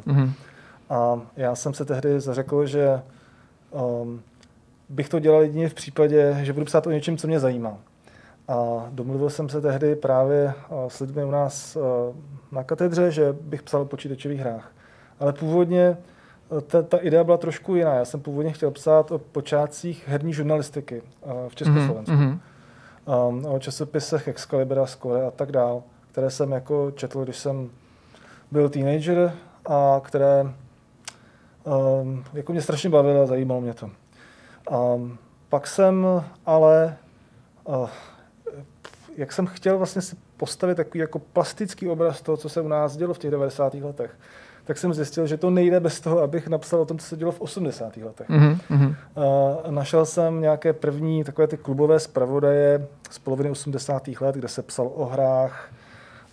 Tehdy to snad jako první z textů dochovaných o počítačových hrách v Československu. A přišlo mi, že to je ještě daleko zajímavější. Jako podívat se na to, jak se tady ty hry šířily. Ještě když existoval sovětský blok a železná opona, kde to všechno bylo jako hodně složitější. A ti lidi museli vynaložit jako strašnou energii, aby získali počítače, aby si ty hry zahráli. Měl jsem prostě pocit, že jednak tohle je třeba zdokumentovat a jednak, že bez toho, aby jsme věděli, co bylo v 80. letech, tak nemůžeme pokročit ani moc dál. Mm-hmm, rozumím. A pak už mě to strašně chytlo, protože tam jsou strašně zajímavé příběhy těch lidí, kteří tehdy hráli a kteří vedli ty počítačové kluby a tak dále. Jako jsou to strašně zajímavé příběhy. Můžete nám dát nějakou ochutnávku právě příběhu, který vás zaujal, protože myslím, že i naši diváci, kteří nejčastěji, co jsme koukali do našich statistik, spadají mezi třicátníky, znají samozřejmě jména jako František Fuka a někteří další jeho kolegové z těch 80. let. Je přesto něco, co vás zvlášť jako překvapilo, nějaká historka nebo konkrétní titul, okolo kterého se vybudovala třeba nějaká zajímavá pověst? Jo, tak takhle z hlavy mě napadají dvě věci. Jedna se týká toho, jak se sem počítače dovážely. A oni se vlastně moc nedováželi. Bylo velice těžké sehnat počítače tady v maloobchodních prodejnách. A proto se lidi jako uchylovali velice často k tomu, že je nějakým způsobem dováželi nebo pašovali se zahraničí. A mě zaujaly ty historky, které nejsou úplně doložené, ale přesto velice vtipné, jak je lidi pašovali ty počítače. Tehdy byl nejpopulárnější platformou v Československu počítač Sinclair ZX Spectrum, což je počítač jako velice jako malý. To je taková prostě menší než papír A4.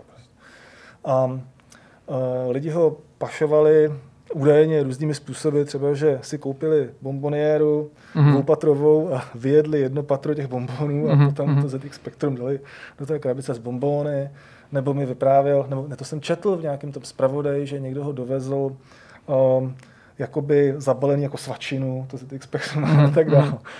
Takže tenhle ten způsob pašování mi přišel jako legrační. Mělo to jako jeden důležitý důvod, a to bylo to, že se platila vysoká cla za dovoz počítačů. Počítalo se to dokonce podle objemu paměti RAM, že čím větší počítač paměť, tak tím větší jste platili clo.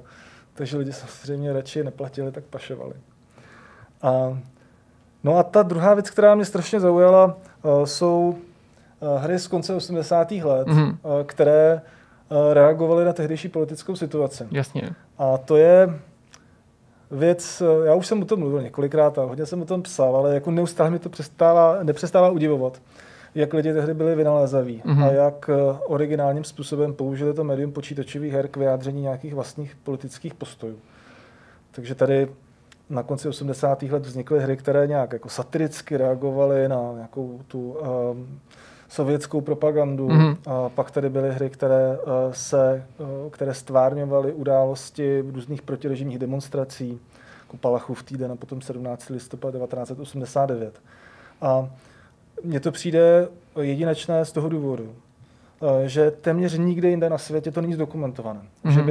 Že by v těch 80. letech takhle prostě ty hry vznikaly.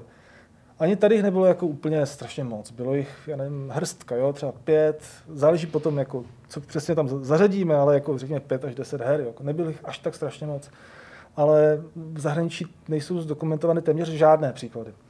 Takže se zdá, že v Československu vlastně vůbec jakoby tenhle ten koncept nějakých aktivistických protestních her jako vznikl zřejmě jako první. Není zvláštní, že i dneska zapátrám třeba na YouTube, tak můžu najít záznamy vysílání nebo pořadů československých televize, starý samozřejmě před rokem 89, který se věnují taky třeba výpočetní technice a tam by mohlo diváka překvapit, jak vlastně pozitivní vztah ten moderátor v tu chvíli toho pořadu k těm počítačům má, všem se to doporučuje, anketa mezi diváky, kteří všichni říkají, ano, svým dětem bych to koupil, počítač, to vypadá jako budoucnost, to určitě všichni budou potřebovat, všichni budeme programovat. A přesto ten počítač byl nedostatkový zboží a zdálo se, že tedy počítačům jsou na jednu stranu lidi nakloněni a na druhou stranu nikdo teda nedělá nic pro to, aby se víc rozšířili. Je to takový paradox, s tím úplně souhlasím. A ono to souvisí s tím, v jaké ekonomické situaci tehdy bylo Československo. Tady byla plánovaná ekonomika, která jako nedokázala vůbec pružně reagovat na tu poptávku. Lidi skutečně chtěli počítače. Zároveň jako retoricky ta vláda, komunistická strana jako skutečně propagovala počítače. Všem bylo jasné, že to je budoucnost a že je třeba vzdělávat ty mladé lidi, aby uměli na počítače a tak dále. Ale ta ekonomika prostě nebyla schopná to vyprodukovat. Zároveň jako nebyl dostatek té tvrdé měny na to, aby se prostě ty počítače mohly nakoupit ze zahraničí. Takže to byla taková paradoxní situace, kdy se všude mluvilo o počítačích, ale nikdo je pořádně neměl. Ono to trošku souviselo s tím, že tady se ty počítače hodně prezentovaly jako nějaký nástroj na zefektivnění třeba průmyslových procesů. Mm-hmm. Takže se hodně řešila automatizace v zemědělství a v průmyslu a tak dál. Ale počítač jako spotřební zboží, jako prostředek nějaké zábavy, to jako o tom se tady až tak nepřemýšlelo. A myslím si, že tyhle ty věci neměly až takovou velkou podporu, nezdály se prioritní a to je tak jeden z důvodů, proč tady ty počítače nebyly. Mě by ještě zajímalo, jak náročný je tu tehdejší tvorbu archivovat a zachovat pro další generace, protože umím si představit, že u her, který mířili třeba na vámi zmiňovaný ZX Spectrum, to vlastně není tak náročný, protože pokud mám k dispozici ten program, v tomto případě hru, tak existují emulátory, je to prostě rozšířená platforma, ale jak se tomu má ne u jenom nějakých lokálních mutací nebo napodobení takového počítače, ale u systémů, který byly tedy rezi domácí výroby, případně výroby východního bloku. Mám tím na mysli nějaký specifický právě socialistický počítače, který nebyly kompatibilní s dalšíma platformama. To je dobrá otázka. Takových počítačů pár bylo. Že? Tady byl třeba PMD 85, to vyráběla Tesla v Pěšťanech, a potom ještě v nějakých jiných závodech. No a tam v tom případě zrovna máme to štěstí, že existují fanoušci toho počítače PMD 85, kteří ten emulátor vytvořili. Takže bratři Borikové vytvořili vynikající emulátor PMD 85, což je v podstatě téměř jako výhradně československá platforma. Bylo tady pár dalších, IQ 151, Ondra. Emulace těchto strojů jako v nějaké míře funguje, ale asi nejsou to úplně jako ideální, jako dobře použitelné emulátory. Taky jsem to už nějakou chvíli nekontroloval, takže možná mezi tím se situace ještě nějak zlepšila. Ale jo, je to určitě problém, protože čím míň bylo uživatelů, tím menší je i teď ta fanouškovská komunita, tím je méně pravděpodobné, že ty emulátory vzniknou a že ten software se zachová. Ale musím říct, že českoslovenští fanoušci starých her jsou neuvěřitelně aktivní a jsou velice dobří v tom, jak sbírají ten starý software, archivují ho v různých fanouškovských archivech. A to se týká jak těch populárních platform, tak těch méně populárních jako lokálních platform. Známe nějaký příklad videohry, o jejíž existenci víme a přitom se jí nepodařilo dochovat, ale existuje třeba jí popis? No, to je dobrá otázka. Existují takové hry. Já si na jednu zrovna vzpomínám a strašně rád bych se k ní dostal. Je to hra, která se jmenuje Pepa v dole. A já si pamatuju, že jsem ji hrál na začátku 90. let. Je to hra pro ZX Spectrum, kterou vyrobil, pokud si dobře pamatuju, nějaká ostravská důlní prostě tehdy společnost. Tehdy možná ještě státní podnik. Jako součást svojí propagace. A byla to taková plošinovka ve stylu Manic Miner, což byla taky taková plošinovka o Horníkovi. A tahle ta hra se bohužel nepodařila zatím nějak objevit. A vím, že dokonce i ti fanoušci, kteří provozují československý archiv her pro ZX Spectrum, který je online, tak vím, že taky to mají v seznamu her, které hledají, které jsou zdokumentované, třeba v nějakém časopise, ale dosud se prostě nenašla ta jejich digitální kopie. Já dokonce mám kamaráda, u kterého jsem tehdy tu hru hrál. A myslím si, že by ještě někde mohl mít kazetu, tak jako pořád se snažím jakoby nějak se k tomu dokopat, abych od něj tu kazetu získal a tu hru třeba zdigitalizoval. A určitě takových her je víc, o nich se jako ví, ale ty digitální data se dosud nepodařilo najít. To je docela zajímavý, když tak pomyslím na to, že něco může být úplně ztracený. Stane se na druhé straně, že vás svede z cesty nějaká legenda, myslím tím nějaký herní mýtus, že se třeba o něčem v té komunitě mluví, ale ne snad, že by vás někdo chtěl obelhat, ale že je to nějaká jako skupinová chiméra, že prostě si lidi sugerujou, že něco hráli nebo něco nějak vypadali, nebo někdy něco vyšlo a pak se to nepovede prostě ověřit tu informaci. No, já si myslím, že se to dá rozdělit do dvou jako větví, tahle odpověď na tuhle otázku.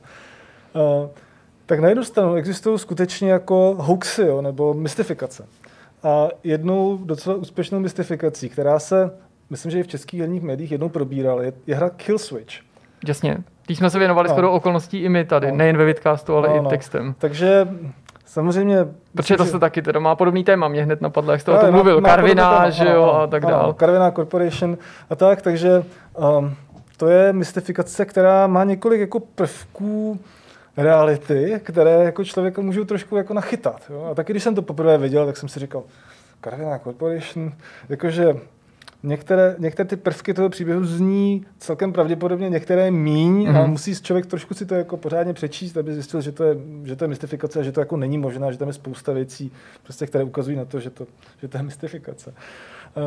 Tak to je jedna věc. No. A potom někdy se stává, že lidi se nepamatují ty věci přesně a já dělám rozhovory s pamětníky často a někdy si myslím, že si příběhy trošku domýšlí, anebo že si jakoby třeba věci, které četli, vykládají za své vzpomínky a naopak. A to se může někdy stát.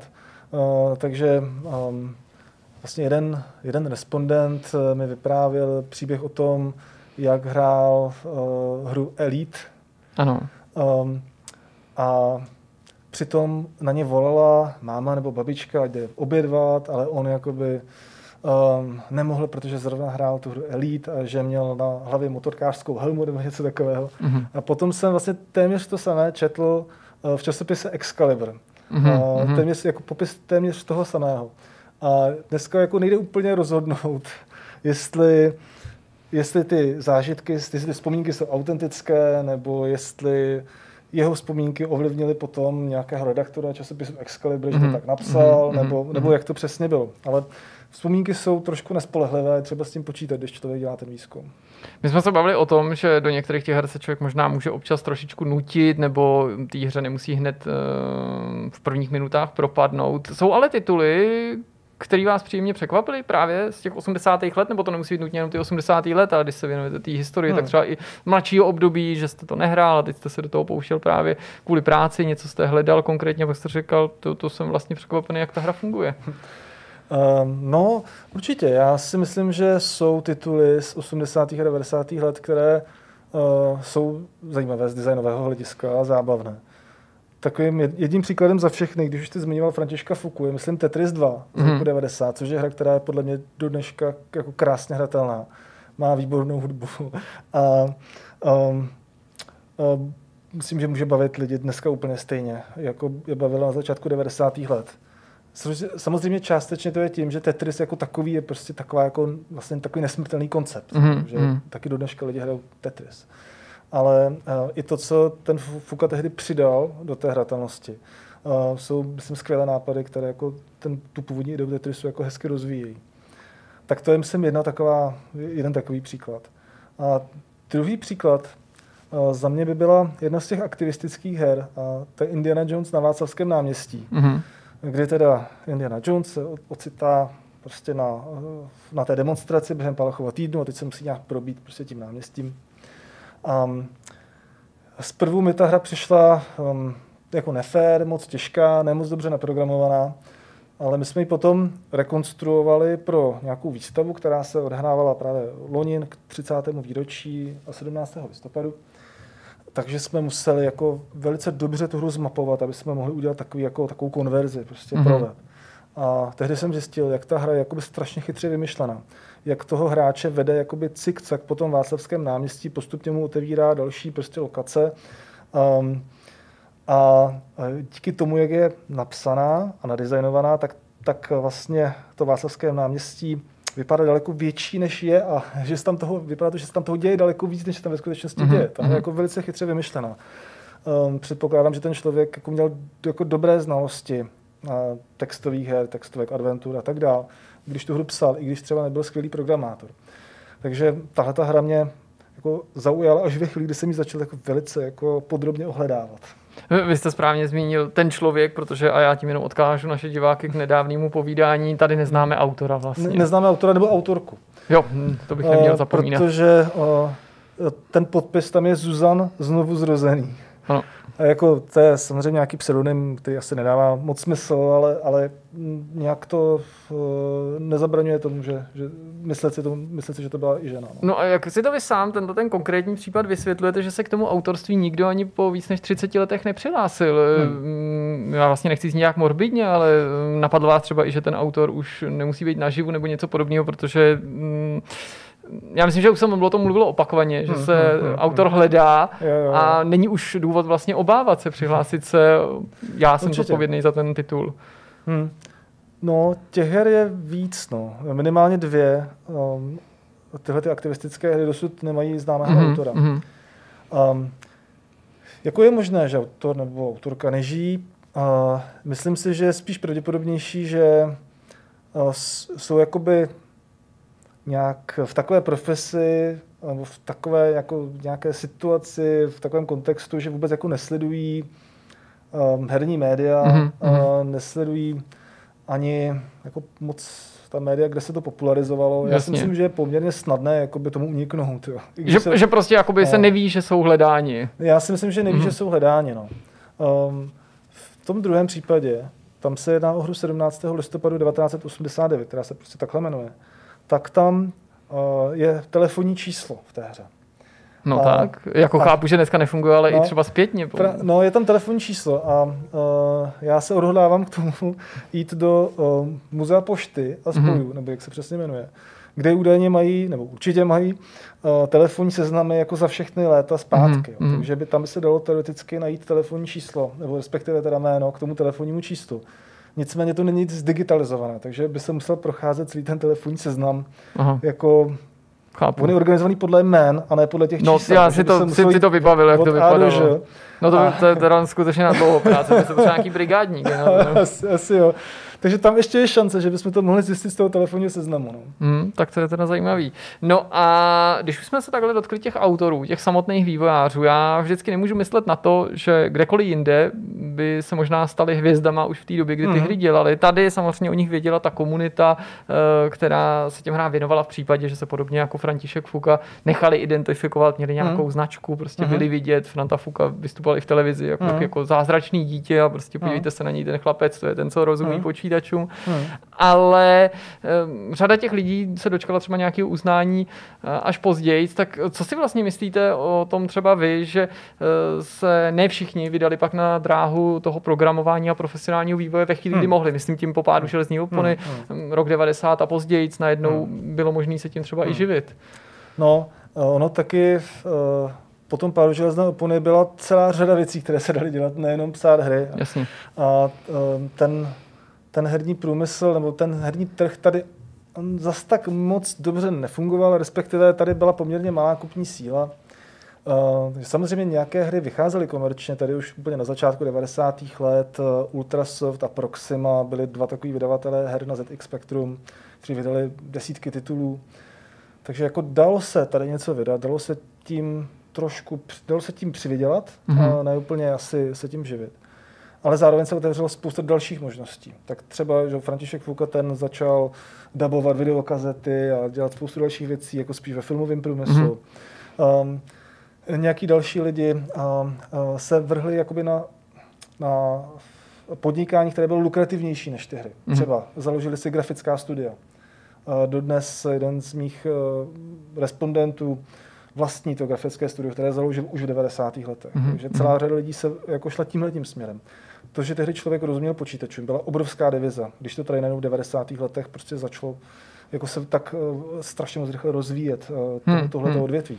A ty hry z toho byla asi ta nejméně lukrativní věc, co se dala dělat. Takže se jim jako nemůžeme úplně divit, že zamířili někam jinam. A prosadit se na západních trzích bylo strašně těžké v té době. Z různých důvodů, jako ta komunikace s těmi západními vydavateli byla složitá. Lidi moc neměli anglicky, neexistoval internet, muselo se jim telefonovat. Jako vůbec se domluvit s někým, že prodáte vaši hru někam na západ a tam vyjde, bylo jako dost složité. Takže ten přístup byl jako i jako z logistických důvodů jako velice složitý. Když se člověk něčemu věnuje a nemusí to být jenom profesionálně, jako ve vašem případě, a něco zkoumá, a koneckonců taky jste se toho dotknul, tak člověk se zajímá o nějakou část té historie, dejme tomu, a teď najednou zjistí, že ho to přivede někam. A já bych se teďka vlastně chtěl zeptat nejen, jako když putujeme víc do té hloubky, ale jako rozšířit to naše hledání třeba i do šířky, jestli jste se s ohledem na to, co se dělo tady u nás před rokem 89, zajímal třeba i, jak to bylo ve východním Německu, v Polsku, v Maďarsku, v Rumunsku, protože vím, že jsou tam některé situace podobné. Samozřejmě taky řada těch věcí shodnej, obtížnej dovoz té techniky, počítačů, ale že se tam ten herní svět vyvíjel v té izolaci, ale zase trošičku jinak než u nás. Určitě, jako je celá řada informací o tom, jak to bylo v Polsku například. kde ta situace byla trošku jiná, protože Polsko bylo ekonomicky liberálnější. Takže dovolovalo například soukromé podnikání v určité míře. Takže tam už v 80. letech existovaly firmy, které vydávaly komerčně počítačové hry. Takže, takže si člověk mohl koupit polskou hru od polského vývojáře. Jako nebylo to žádný velký biznes, ale jako šlo to. Takže tam to taky to trošku tu scénu maličko jinak formovalo. Takže se lidi spíš zaměřovali na tu tvorbu třeba pro to publikum, na tu komerční tvorbu spíš než třeba na tu aktivistickou a amatérskou tvorbu. V Maďarsku to bylo podobné, možná ještě ve větší míře tam se vyráběly hry komerční. V Maďarsku totiž existovala ta firma, nebo britská firma Andromeda Software si nechávala v Maďarsku vyrábět hry pro britský trh. Na to téma existuje moc pěkný dokument, asi jste ho viděl. Molman. Přesně. No a jako byly to velice technicky vyspělé hry, co se vyráběly tedy v Maďarsku, kde prostě najeli skupinu nějakých prostě mladých geniálních programátorů, kteří vytvářeli hry pro ten britský trh. A potom v těch dalších zemích toho uvidíme už trošku míň. Ve východním Německu byly počítačové kluby stejně jako v Československu. Nějaké hry jsou zdokumentovány i pro ty jejich vlastní platformy, co tehdy v Německu byly. Myslím, že jeden velký rozdíl, co jsem našel ve východním Německu oproti Československu, je to, že tam zjevně štázy, ta tajná policie, sledovala počítačové kluby. Aha. Takže ona tam sledovala ty počítačové amatéry, zatímco u nás o tom nejsou žádné doklady. A máte i pocit, že to bylo takový jako pod rozlišovací schopnost, třeba STB, protože to jsem taky ostatně něco podobného slyšel, ne úplně stejně, ale se vždycky říká o východním Německu, že tam na každého obyvatele byl jeden fízl nebo nějaký jako práskač. Je to možný, že to teda jakoby vlastně nakonec i třeba ve vztahu k těm hrám, který kritizovali ten režim, tady ta státní moc vlastně jako nezachytila jako nějaký potenciální zdroj odporu nebo nějaký jádro, nějaký revolty? Já si myslím, že to říkáte úplně přesně. No. Myslím si, že ta STB a ani ty další státní orgány jakoby neměly ani lidi, ani prostředky na to, aby se tomu mohli věnovat. A celkově tehdy jako ta vládnoucí garnitura byla jakoby strašně stará. Jo. A oni podle mě neměli moc přehled o tom, co se děje mezi mladými lidmi, že? Cože oni si programují hry prostě o Indiana Jonese na Václavském náměstí, podle mě jako neměli tušení. A v tom východním Německu ta štáze měla jako daleko víc prostředků, daleko víc lidí. A zároveň oni, jako, jak byli v tom kontaktu s tím západním Německem, tak oni věděli, co se děje v západním Německu a podle mě jako dokázali líp, měli lepší informace o tom, jako, co zajímá mladé lidi a co dělají mladí lidé, podle mě, díky tomu jako neustálému kontaktu, prostě třeba s tím západním Berlínem a tak dále. Si myslím, že jako měli trošku lepší informace. Ne? Čas pro náš rozhovor se téměř chýlí ke konci, ale závěrem bych se vás zeptal ještě na jednu věc. Vy jste nás nechal nakouknout do vašeho aktuálního projektu, že zkoumáte ty monstra, příšery a nepřátelé. A mě by zajímalo, jestli je tady kromě toho, co máte rozpracovaný, vlastně nějaký jako sen, téma, do kterého se chcete obout a třeba si říkáte, to je náročný, nebo to odsouváte. Ne třeba kvůli tomu, že to je komplikovaný, ale že to prostě zabere hodně času. A je tu nějaký typ výzkumu, na který se takhle chystáte a je vaším snem nějakým? No, takových snů je asi spousta. Kromě těch monster pracuju na biografii britského programátora Mela Crouche, což byl člověk, který v 80. letech vytvářel takový avantgardní umělecký hry. Jedna z nich se jmenuje Deus Ex Machina. A je to vlastně jedna z prvních uměleckých her a je to snad první počítačová hra, ve které hráli živí herci, respektive dabovali tam postavy živí herci. A ve své době je naprosto jedinečná záležitost. A mně se podařilo se s ním sejít a natočit s ním rozhovor. A na základě toho a nějakých dalších zdrojů bych chtěl napsat jeho biografii. Tak to je takový další projekt, který už jsem několikrát musel odsunout kvůli dalším věcem, ale doufám, že se to brzy realizuje. No už jenom z toho, jak to popisujete, to zní moc zajímavě, navíc myslím, že to je takový další pádný argument do diskuze, jestli jsou hry uměním nebo nejsou, protože tady na to můžeme názorně vidět, že se minimálně snažili být uměním, možná ne od samého začátku, ale už v těch velmi raných dobách, což je pěkný. Mockrát díky za váš čas a za příjemný rozhovor. Díky moc. No a my jdeme na další téma. Jsme na konci, čeká nás už jenom závěrečný myšmaš a uvolnění, zasloužené, odpočinek. Kluci, co jste viděli, četli, zažili zajímavého v uplynulém týdnu? Já začnu. Já mám dvě věci, ku podivu jsem něco viděl a hrál. Hrál jsem Astra na PS5 v rámci dohánění restů, potvrdu to, co říkal.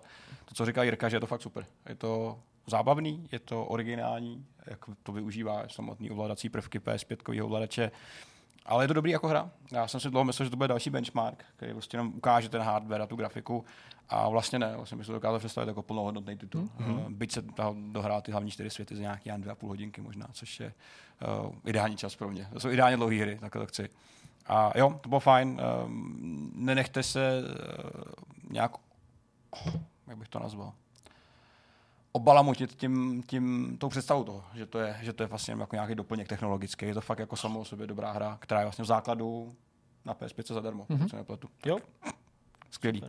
A Netflixový tip, projíždím dál svoje zvrácené kriminální série a objevil se další originál v podobě The Ripper, což je dokument ne o Jackovi, ale o tom druhém, o yorkshireským párači. Čtyřdílnej, taky dlouhý akorát. Viděl jsem ho tam zahranice. Neklik jsem zatím, ale... Je to OK. Problém je, že jak už Netflix toho produkuje hodně a jak už člověk sleduje ty série tak, jak chodí, tak to vlastně působí všechno úplně stejně. Jenom proměníš téma, proměníš trošku samozřejmě ty kulisy a ty lidi, ale ta dramaturgie a to, jaký to má sled, je vlastně totožný s tímkoliv jiným. Takže to může být v mnoha ohledech jako docela jako slejvající se s tím, co jsi viděl předtím. Nicméně ten příběh je docela zajímavý, je vysvětlený na velmi krátké ploše, takže to je pozitivní. To dokouká za 2 dny při práci, takže za mě dobrý, ale jen dobrý, ne skvělý. A spousta malých věcí, která proběhla kolem mě, něco se, co by stálo za zmínku, už se spíš jenom těším na volno, protože ty poslední 3 měsíce byly pracovně docela jako hektický a těším se domů. Ty mě jsi od té doby, co jsi nastoupil do práce. Tak, když jsem začal po půl roce pracovat, tak to bylo fakt docela hrozný. Takže se těším na odpočinek, těším se na cukroví a se těším, až se nebude nic dít po nějaký době. No, já jsem ještě samozřejmě hrál hodně ten Cyberpunk, tomu jsem se věnoval prostě fakt do poslední chvíle, pak i jako během nějakého psaní té recenze a tak dále. No, takže prostě z velké části začátek týdne byl Cyberpunk. V úterý jsem ale absolvoval teda s Markétou celou řadu různých dalších těhotenských vyšetření a vzhledem k tomu, že už to docela jako přiblížil, tak jsme byli oba docela překvapení, když nám pan doktor oznámil, že naše malá nasraná princezna, kterou jsem takhle počastoval po té, co jsme viděli další úchvatnou 4D fotku, nebo co to je, 6D fotku našeho dítěte ve vodě, v břiše a tak dále, tak když nám oznámil, že bude jako vážit asi 4 kg, až se narodí. A jedním z nás se smála, tak Markéta se moc nesmála. Tak, rozparovač. Ano, Ripper se narodí. Ale je teda fakt, že jako vnímám velmi silně to, jak už se opravdu všechno tak nějak jako podřizuje v bytě tomu, aby to dítě mohlo přijít. A pak se to asi, by mi to Jirka možná potvrdil, pak se to podřídí ještě jako násobně tolikrát, že tomu dítěti prostě se bude muset jít trochu z cesty, aby to jako zvládlo to dítě s náma. Už jenom, ne? No, vychází to prostě furt na ty moje narozky, nějakého 15. 16. února, že by to tak mělo to jako dopadnout. To bude tak strašně jako rychlý, ale přijde po Vánocí, bude leden, všichni se jako rozkoukáme, půlka ledna pryč. No, já jsem strašně zvědavý, jaká bude ta situace jako ve smyslu toho covidu.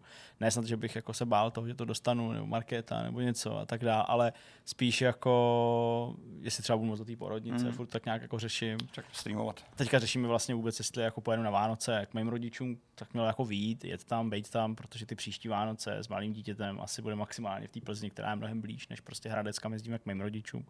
Tak řešíme tohle, protože zase, jako, aby měla Markéta rodit s covidem, je, jako ono to jde, jo, samozřejmě, že to jde, prostě když je porod, tak je porod, ale co jsem viděl nějaký jako fotky a co jsem viděl nějaký informace prostě od holek nebo žen, který rodili prostě s covidem, prostě jsou ve skafandru, celý ten tým je ve skafandru, jo, prostě nemůžeš dejchat, nevidíš, potíš, hrozný.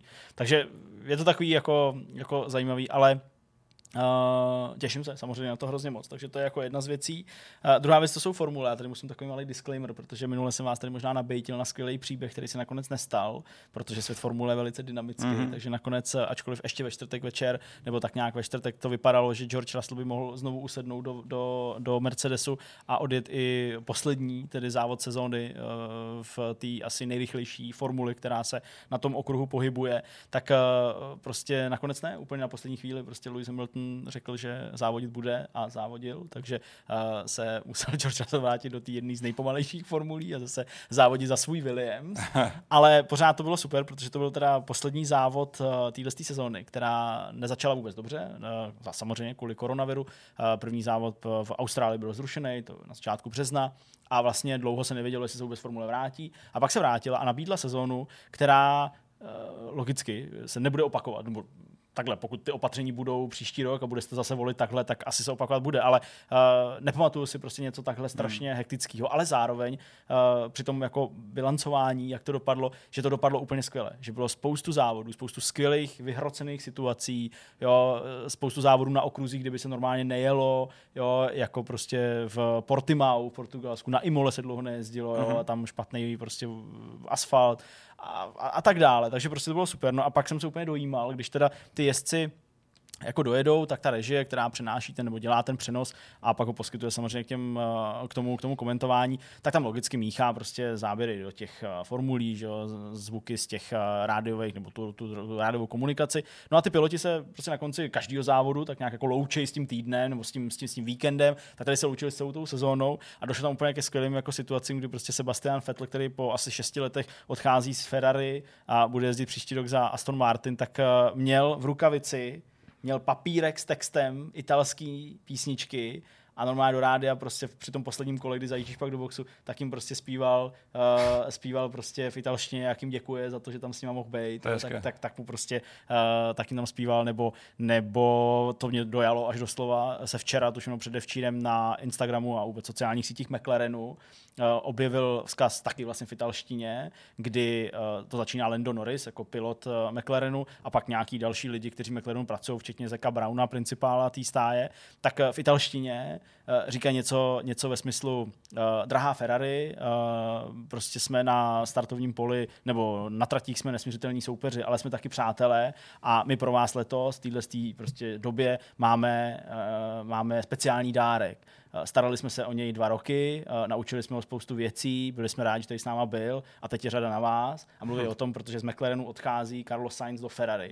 Jo, a tak vlastně tímhle tím způsobem, takhle jako velice emotivně v italštině, každý vždycky řekl tu jednu větu, kterou měl přichystanou, je to hezky sestříhaný, tak jim tak, jo, takže vlastně je tam cítit taková jako soudržnost a úplně brutálně se těším na Drive to Survive, na další sérii toho Netflixového pořadu, který teda mapuje tu sezónu.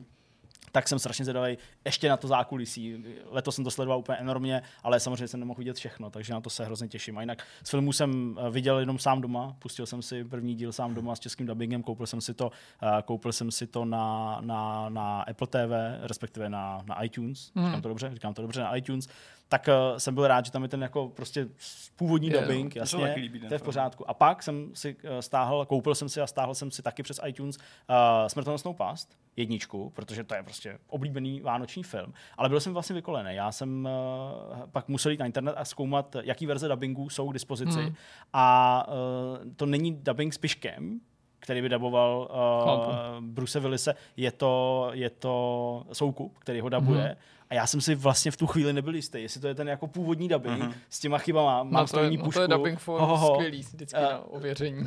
No, přesně, ano, takže na dubbing foru jsem to pak šel hledat a pak jsem to nedokoukal, ten film, a vlastně jsem nebyl v té slavné scéně, kdy teda mám strojní pušku a tak dále.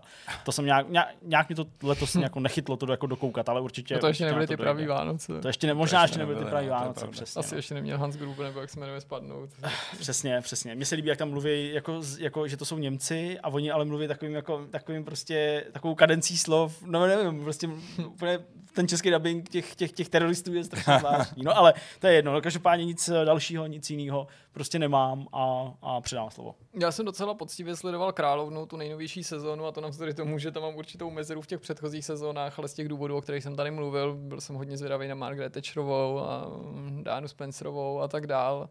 Vlastně nevím, jestli v tom budu pokračovat, protože musím říct, že docela souhlasím s nějakým novinovým titulkem nějakého tabloidu v Británii, který napsal, že ten seriál v podání americké produkce uštědřil královský rodině větší ránu než všichni možní republikáni, nebo jako bojovníci za jako sesazení monarchie nebo za zrušení monarchie za uplynulý desítky let. A ačkoliv jsem pak docela dopodrobna sledoval ohlasy nejrůznějších historiků a lidí blízkým členům královské rodiny, ne ve smyslu, že musí být jako ze soukromí, ale někdo, kdo se o to dlouhodobě zajímá, že to víte, že prostě v Británii je tradice, že ty noviny a média mají nějaký jako experty a dopisovatele, kteří se specializují na tohle téma.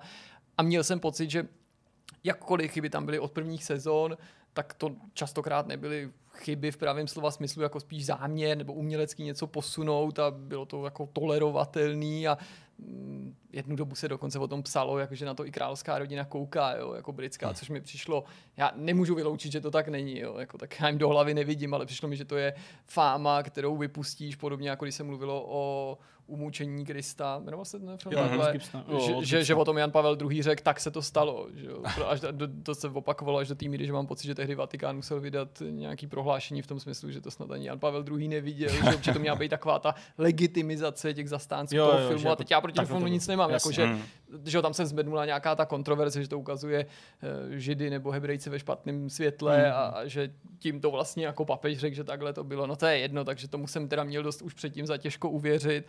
Ale to, co tam děje v té poslední sezóně, jako mně se vlastně nelíbí. Tak Netflix prohlásil, že před to nebude dávat žádný upozornění, že to jako není rekonstrukce, protože všichni musí vědět, že to je fikce. Pro mě tyhle pořady tohoto typu jsou nesmírně zajímavý a přitažlivý, zejména když za nima stojí někdo, kdo třeba jindy vytvořil něco, co se ukázalo být do určitý míry samozřejmě nějakou volnou uměleckou licenci, ale stojící na nějakých pevných základech nebo dohledatelných, nebo dejme tomu výpovědí bývalých zaměstnanců. Ale je to zajímavý do té míry, když je to autentický, nebo se to aspoň snaží být autentický, a u té poslední sezóny prostě nemůžu věřit tomu, že to není psaný zcela volně, byť se to částečně opírá o některé jako existující události, které se děly, ale že už jako tu ruku těch scénáristů podle mě neřídí nic, než jako chuť dramatizovat ty události nebo vlastní příběh nebo vlastní motivace, protože všichni ty lidi, všechny postavy jsou tam vylíčený strašně negativně a to myslí tak, že tam mám nějaký špej. Ne, já mám jako dobrý důvod, protože mě to téma je docela blízký, věřit tomu, že ty lidi se nechovají tak, jak jsou tam vylíčený, alespoň v některých těch případech. A nemám to samozřejmě podložený ničím jiným, než jako čtením jiný takovýhle literatury. Prostě já jako fakt odmítám věřit tomu, že celá rodina, a to je jedno, britská, prostě se skládá prostě z padouchů, který vzájemně proti sobě intrikujou, jsou jako neskutečně chladný, neprojevujou žádné emoce, a zejména se teda jako nepřipojují k takovému jako předsudku, který jako se jako přetrvává desítky let, a sice, že princ Charles je nějaký nadutej snob, který jako si žije v bavlnce, ničemu nerozumí, nic nezná, nic neumí, a chraň Bůh, aby byl někdy jako hlavou Velké Británie. Jo. To jako je, jsem právě naopak, jako, že si myslím, že by byl velmi dobrým panovníkem, byť se dá sám pochybu, že se jim stane. Takže jako slušný zásek pro korunu a pro Netflix, protože po Meghan Markle, myslím, další dobrý americký export, a něco na tom bude, že jako ty Američani, že si vybojovali tu svobodu, když bojovali proti té britské koruně, a možná v 21. století ten boj trochu pokračuje tím, že tam exportují svý herce, který rozvrací rodinu a natáčí divný seriály. No a pak jsem včera viděl vyvrcholení reality show Svatba na první pohled, a to mě teda velmi neuspokojilo. A teď nejde o to, jako že to nebyl nějaký hluboký kulturní zážitek, toho nikdo neočekává, ale protože ta jako zábavnost toho pořadu od prvního dílu jenom klesala, a doufal jsem, že se trochu na závěru schopí, ale to ani nebyl konec, tam se nic nestalo, tam ani nebyl žádný jako potkali jsme se po půl roce, co říkají, jsou spolu, já nebudu někde slídit po internetu nebo hledat to na Nova Plus, já jsem prostě línej divák, který to chce všechno být tím nakrmenej, nechci někam chodit na Blesk to vyzjišťovat, co s těma lidma je, vlastně to nemělo ani žádný rozuzlení, jo, někdo řekl, jestli spolu nezůstane nebo zůstane, ale i to mi přišlo strašně povrchní, protože z té otázky budete spolu, zkusíte to nebo se nevidíte navždy, to byl prostě nesmyslný dotaz, který nic nevyplýval, protože tam každý mohl říct, jo, budeme spolu a za týden se rozejít a naopak, ne, teď, když se rozejdeme, tak už spolu nikdy neuvidíme, navždy už se neuvidíte, to je za konstrukci, prostě jo, prostě mě to nebavilo, fakt mě to zklamalo, protože jako... Jo, zklamalo mě to na úrovni, prostě byl jsem na pěkném koncertu klasické hudby a zklamalo mě to, dirigent nebyl toho dne úplně a ten fakot takový jako, jo, jako jasně, je to reality show, tam prostě mám očekávání nastavený realisticky, ale myslel jsem, že to bude větší prča, tak bohužel, nevím, jestli ty jsi to dokouval. Já jsem to viděl, no, jasně, no, jako prostě... Nemá to žádný konec, přesně. Jako, rád bych viděl, co je s těma postavama, ty vole. Ale umíš to postavit, jako co je s těma lidma dál, ale vlastně, jo, jak to popisuješ, tak takový pojem. Bylo to tak jako nějaký, prostě to jako nevyvrcholilo, nic se tam nestalo. Teď nemyslím, že se tam muselo stát něco skandálního, ale měl jsem pocit, jako, že to tak jako vyšumělo do prázdna a nic. No. No, jsme na konci, vy asi ani neptejte, kolik je hodin. Začínáme Loose Place. Protože vaše oblíbená televizní. Přesně tolik hodin, kolik potřebujete, aby bylo. Jsme na konci 150. vidcastu a zatím se mějte asi hezky. Uvidíme se v týdne a tak dál. No prostě pořád ještě jako nejsou prázdniny, ještě pořád nějaký věci tady jsou. Mějte se hezky, ahoj. Ahoj.